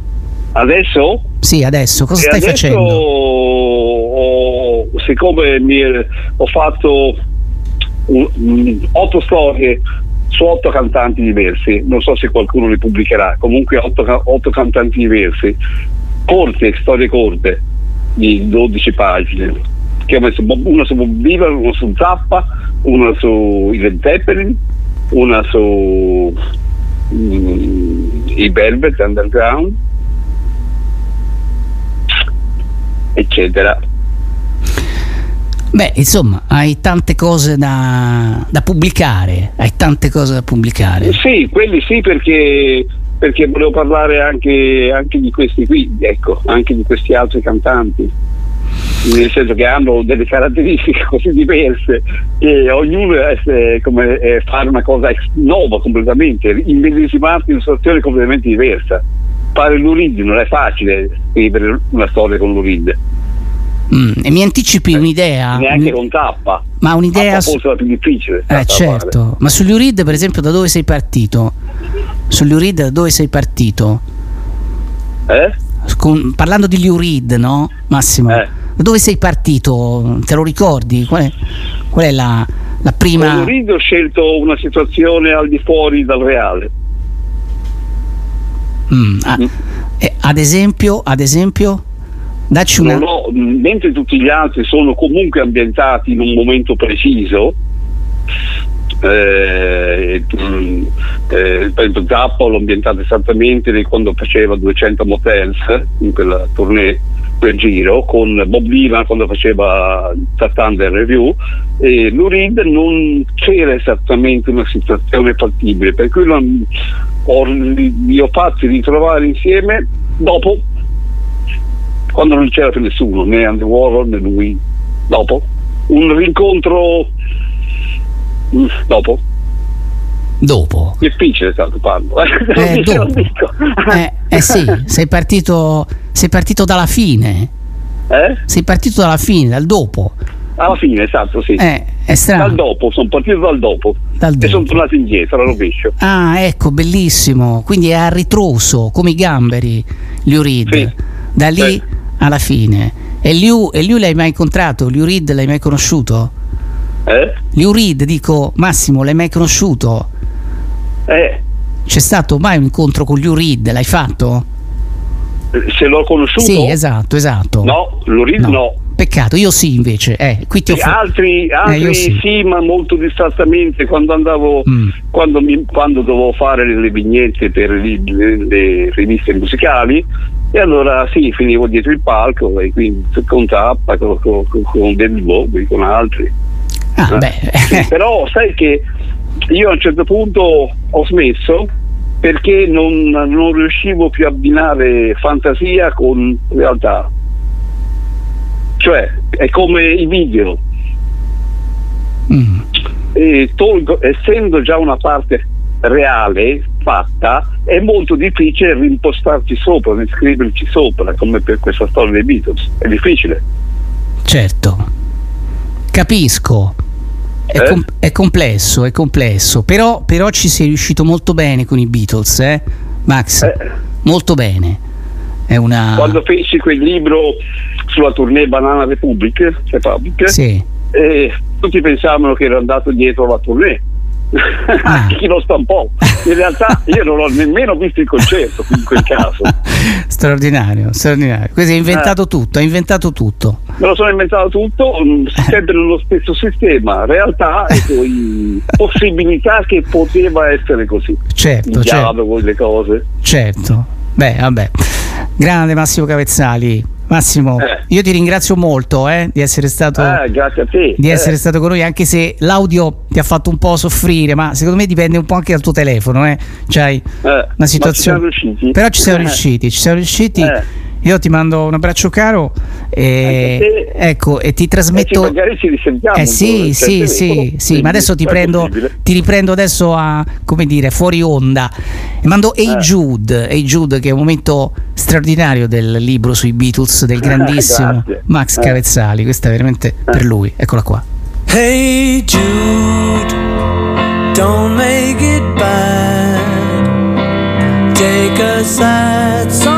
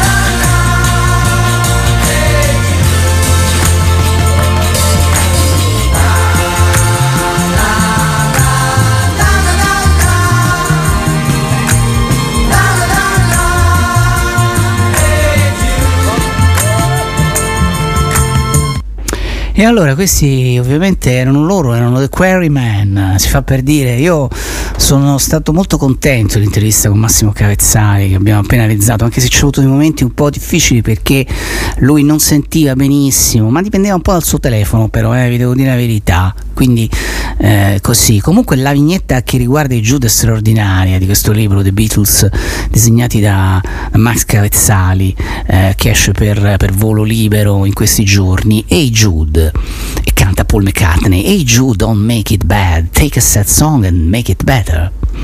Ah, Jude, forse volevi dire John, io credo che tu volessi dire John, ecco questo è ovviamente eh, come dire eh, John Lennon, no semmai volevo dire Jules, risponde, risponde Paul, no, non è per te questa canzone, Ah, ti sei dimenticato che è dedicata a me, dice John a Paul, stanno cominciando i problemi, dice Paul, anzi risponde Paul e chiude. John, ti scordi tutto.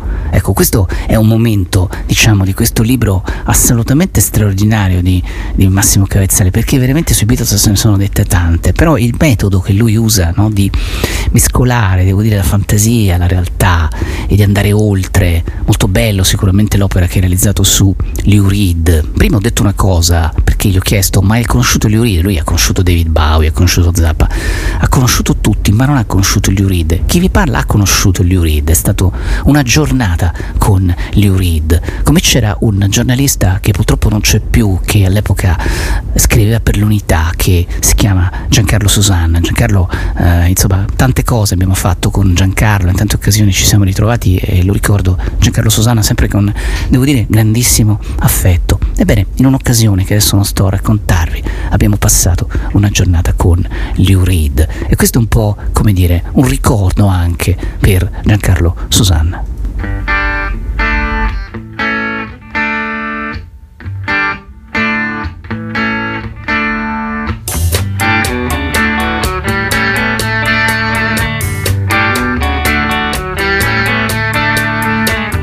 Pedro lives out of the Wilshire Hotel.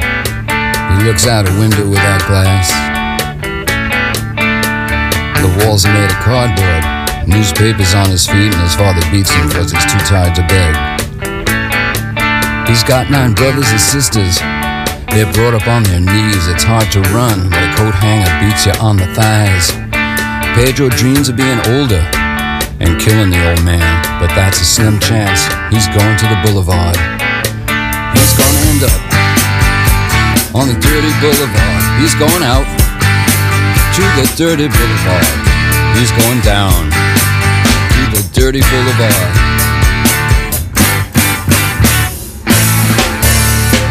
Room costs $2,000 a month. You can believe it, man, it's true. Somewhere a landlord's laughing till he wets his pants. No one dreams of being a doctor or a lawyer or anything. They dream of dealing on the dirty boulevard. Give me you're hungry, you're tired, you're poor, I'll piss on 'em. That's what the statue of bigotry says. You're poor, huddled masses, let's club 'em to death. And get it over with and just dump 'em on the boulevard. Get 'em out on the dirty boulevard. Going out to the dirty boulevard. They're going down on the dirty boulevard. Going out. Outside, it's a bright night. There's an opera at Lincoln Center. Movie stars arrive by limousine.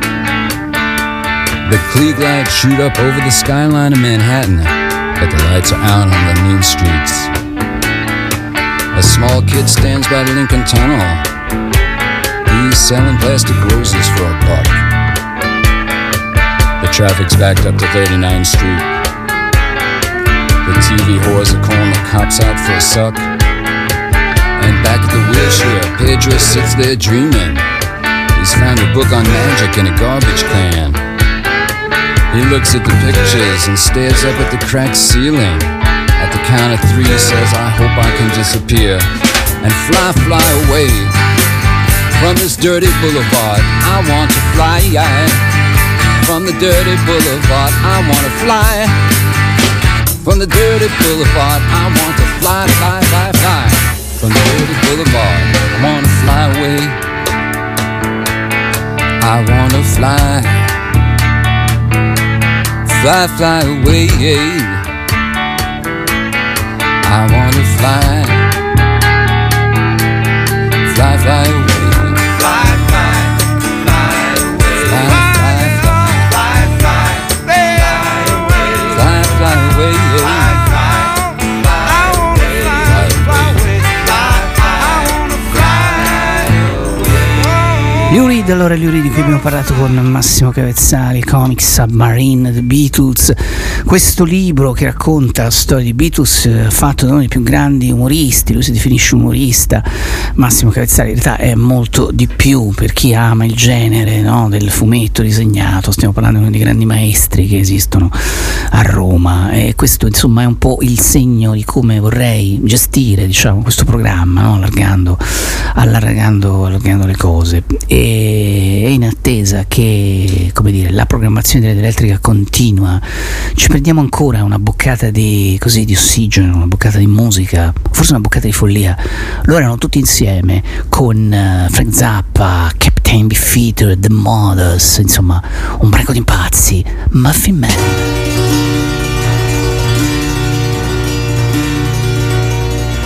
The Muffin Man is seated at the table in the laboratory of the Utility Muffin Research Kitchen. Reaching for an oversized chrome spoon, he gathers an intimate quantity of dried muffin remnants and, brushing his scapular aside, proceeds to dump these inside of his shirt. He turns to us and speaks. Some people like cupcakes better. I, for one, care less for them. Arrogantly twisting the sterile canvas snoot of a fully charged icing anointment utensil, he puts forth a quarter ounce green rosette. Let's try that again. He puts forth a quarter ounce green rosette near the summit of a dense but radiant muffin of his own design. Later he says, Some people, some people like cupcakes exclusively, while myself I say, There is not, nor ought there be, nothing so exalted on the face of God's grey earth as that prince of foods, the muffin. Girl, you thought it was a man, but it was a muffin. He hung around till you found that he didn't know nothing. Was a man, but he only was a puffin. No cries was heard in the night as a result of him stuffing.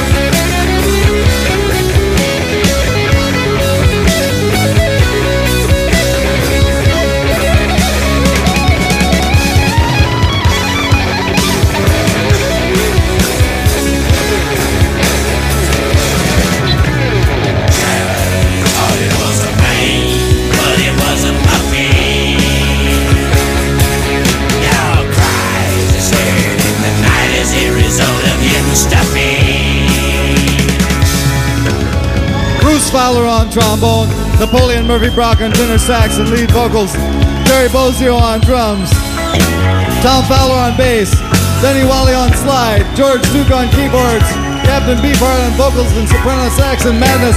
Thank you very much for coming to the concert tonight. Hope you enjoyed it. Good night, Austin, Texas, wherever you are.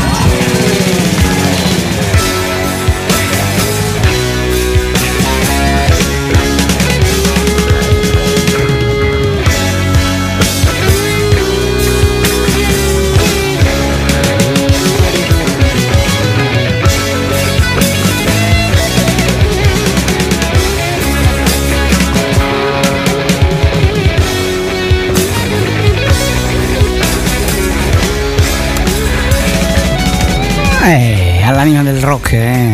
Bella roba, bella roba questa qui, Friends Up, Captain Defeated Mothers, tutti insieme Muffin Man. Stavano in Texas e hanno così salutato i loro amici, no? Con questo finale assolutamente al fulmicotone, che in qualche modo è il quasi finale del, del programma di Non so rispondere. Jonathan Giustini che fa sempre tante domande, ma non sa mai rispondere. Comic Submarine, The Beatles, Max Cavezzali, Roberta Lena, De Andrea, hashtag De Andrea Storia di un impiegato, Francesco Bearzatti che ci ha parlato di Tony Scott. La puntata è stata molto ricca e abituatevi perché saranno sempre così, saranno sempre molto ricche, saranno sempre delle feste, ci saranno sempre tanti amici e, per quanto mi riguarda spero di poterli accogliere anche in studio. Ecco perché questo è anche l'anima di chi fa un programma come il mio e come tutti gli altri amici di Radio Elettrica. No, speriamo di poter riaprire in questo senso tutto quanto. Vi voglio salutare con eh, una canzone storica. Prima di dare il passo, la staffetta a, a Fra di Giugno che è appena arrivato.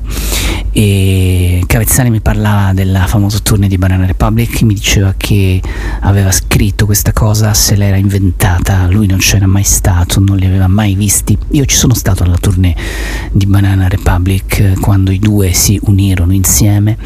E finiva così, finiva in questo modo straordinario, che anche il mio saluto per voi da Jonathan Giustini. Ci sentiamo la prossima settimana con eh, Non so rispondere dalle 15 alle 18 su Radio Elettrica. Un bacio.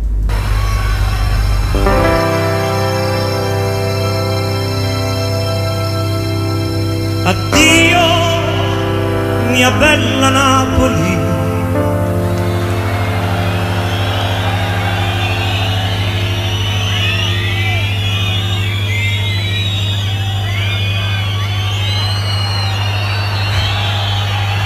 Tenero. Addio, mia bella Napoli. Addio, addio. Addio, mia bella. Addio, addio. Addio,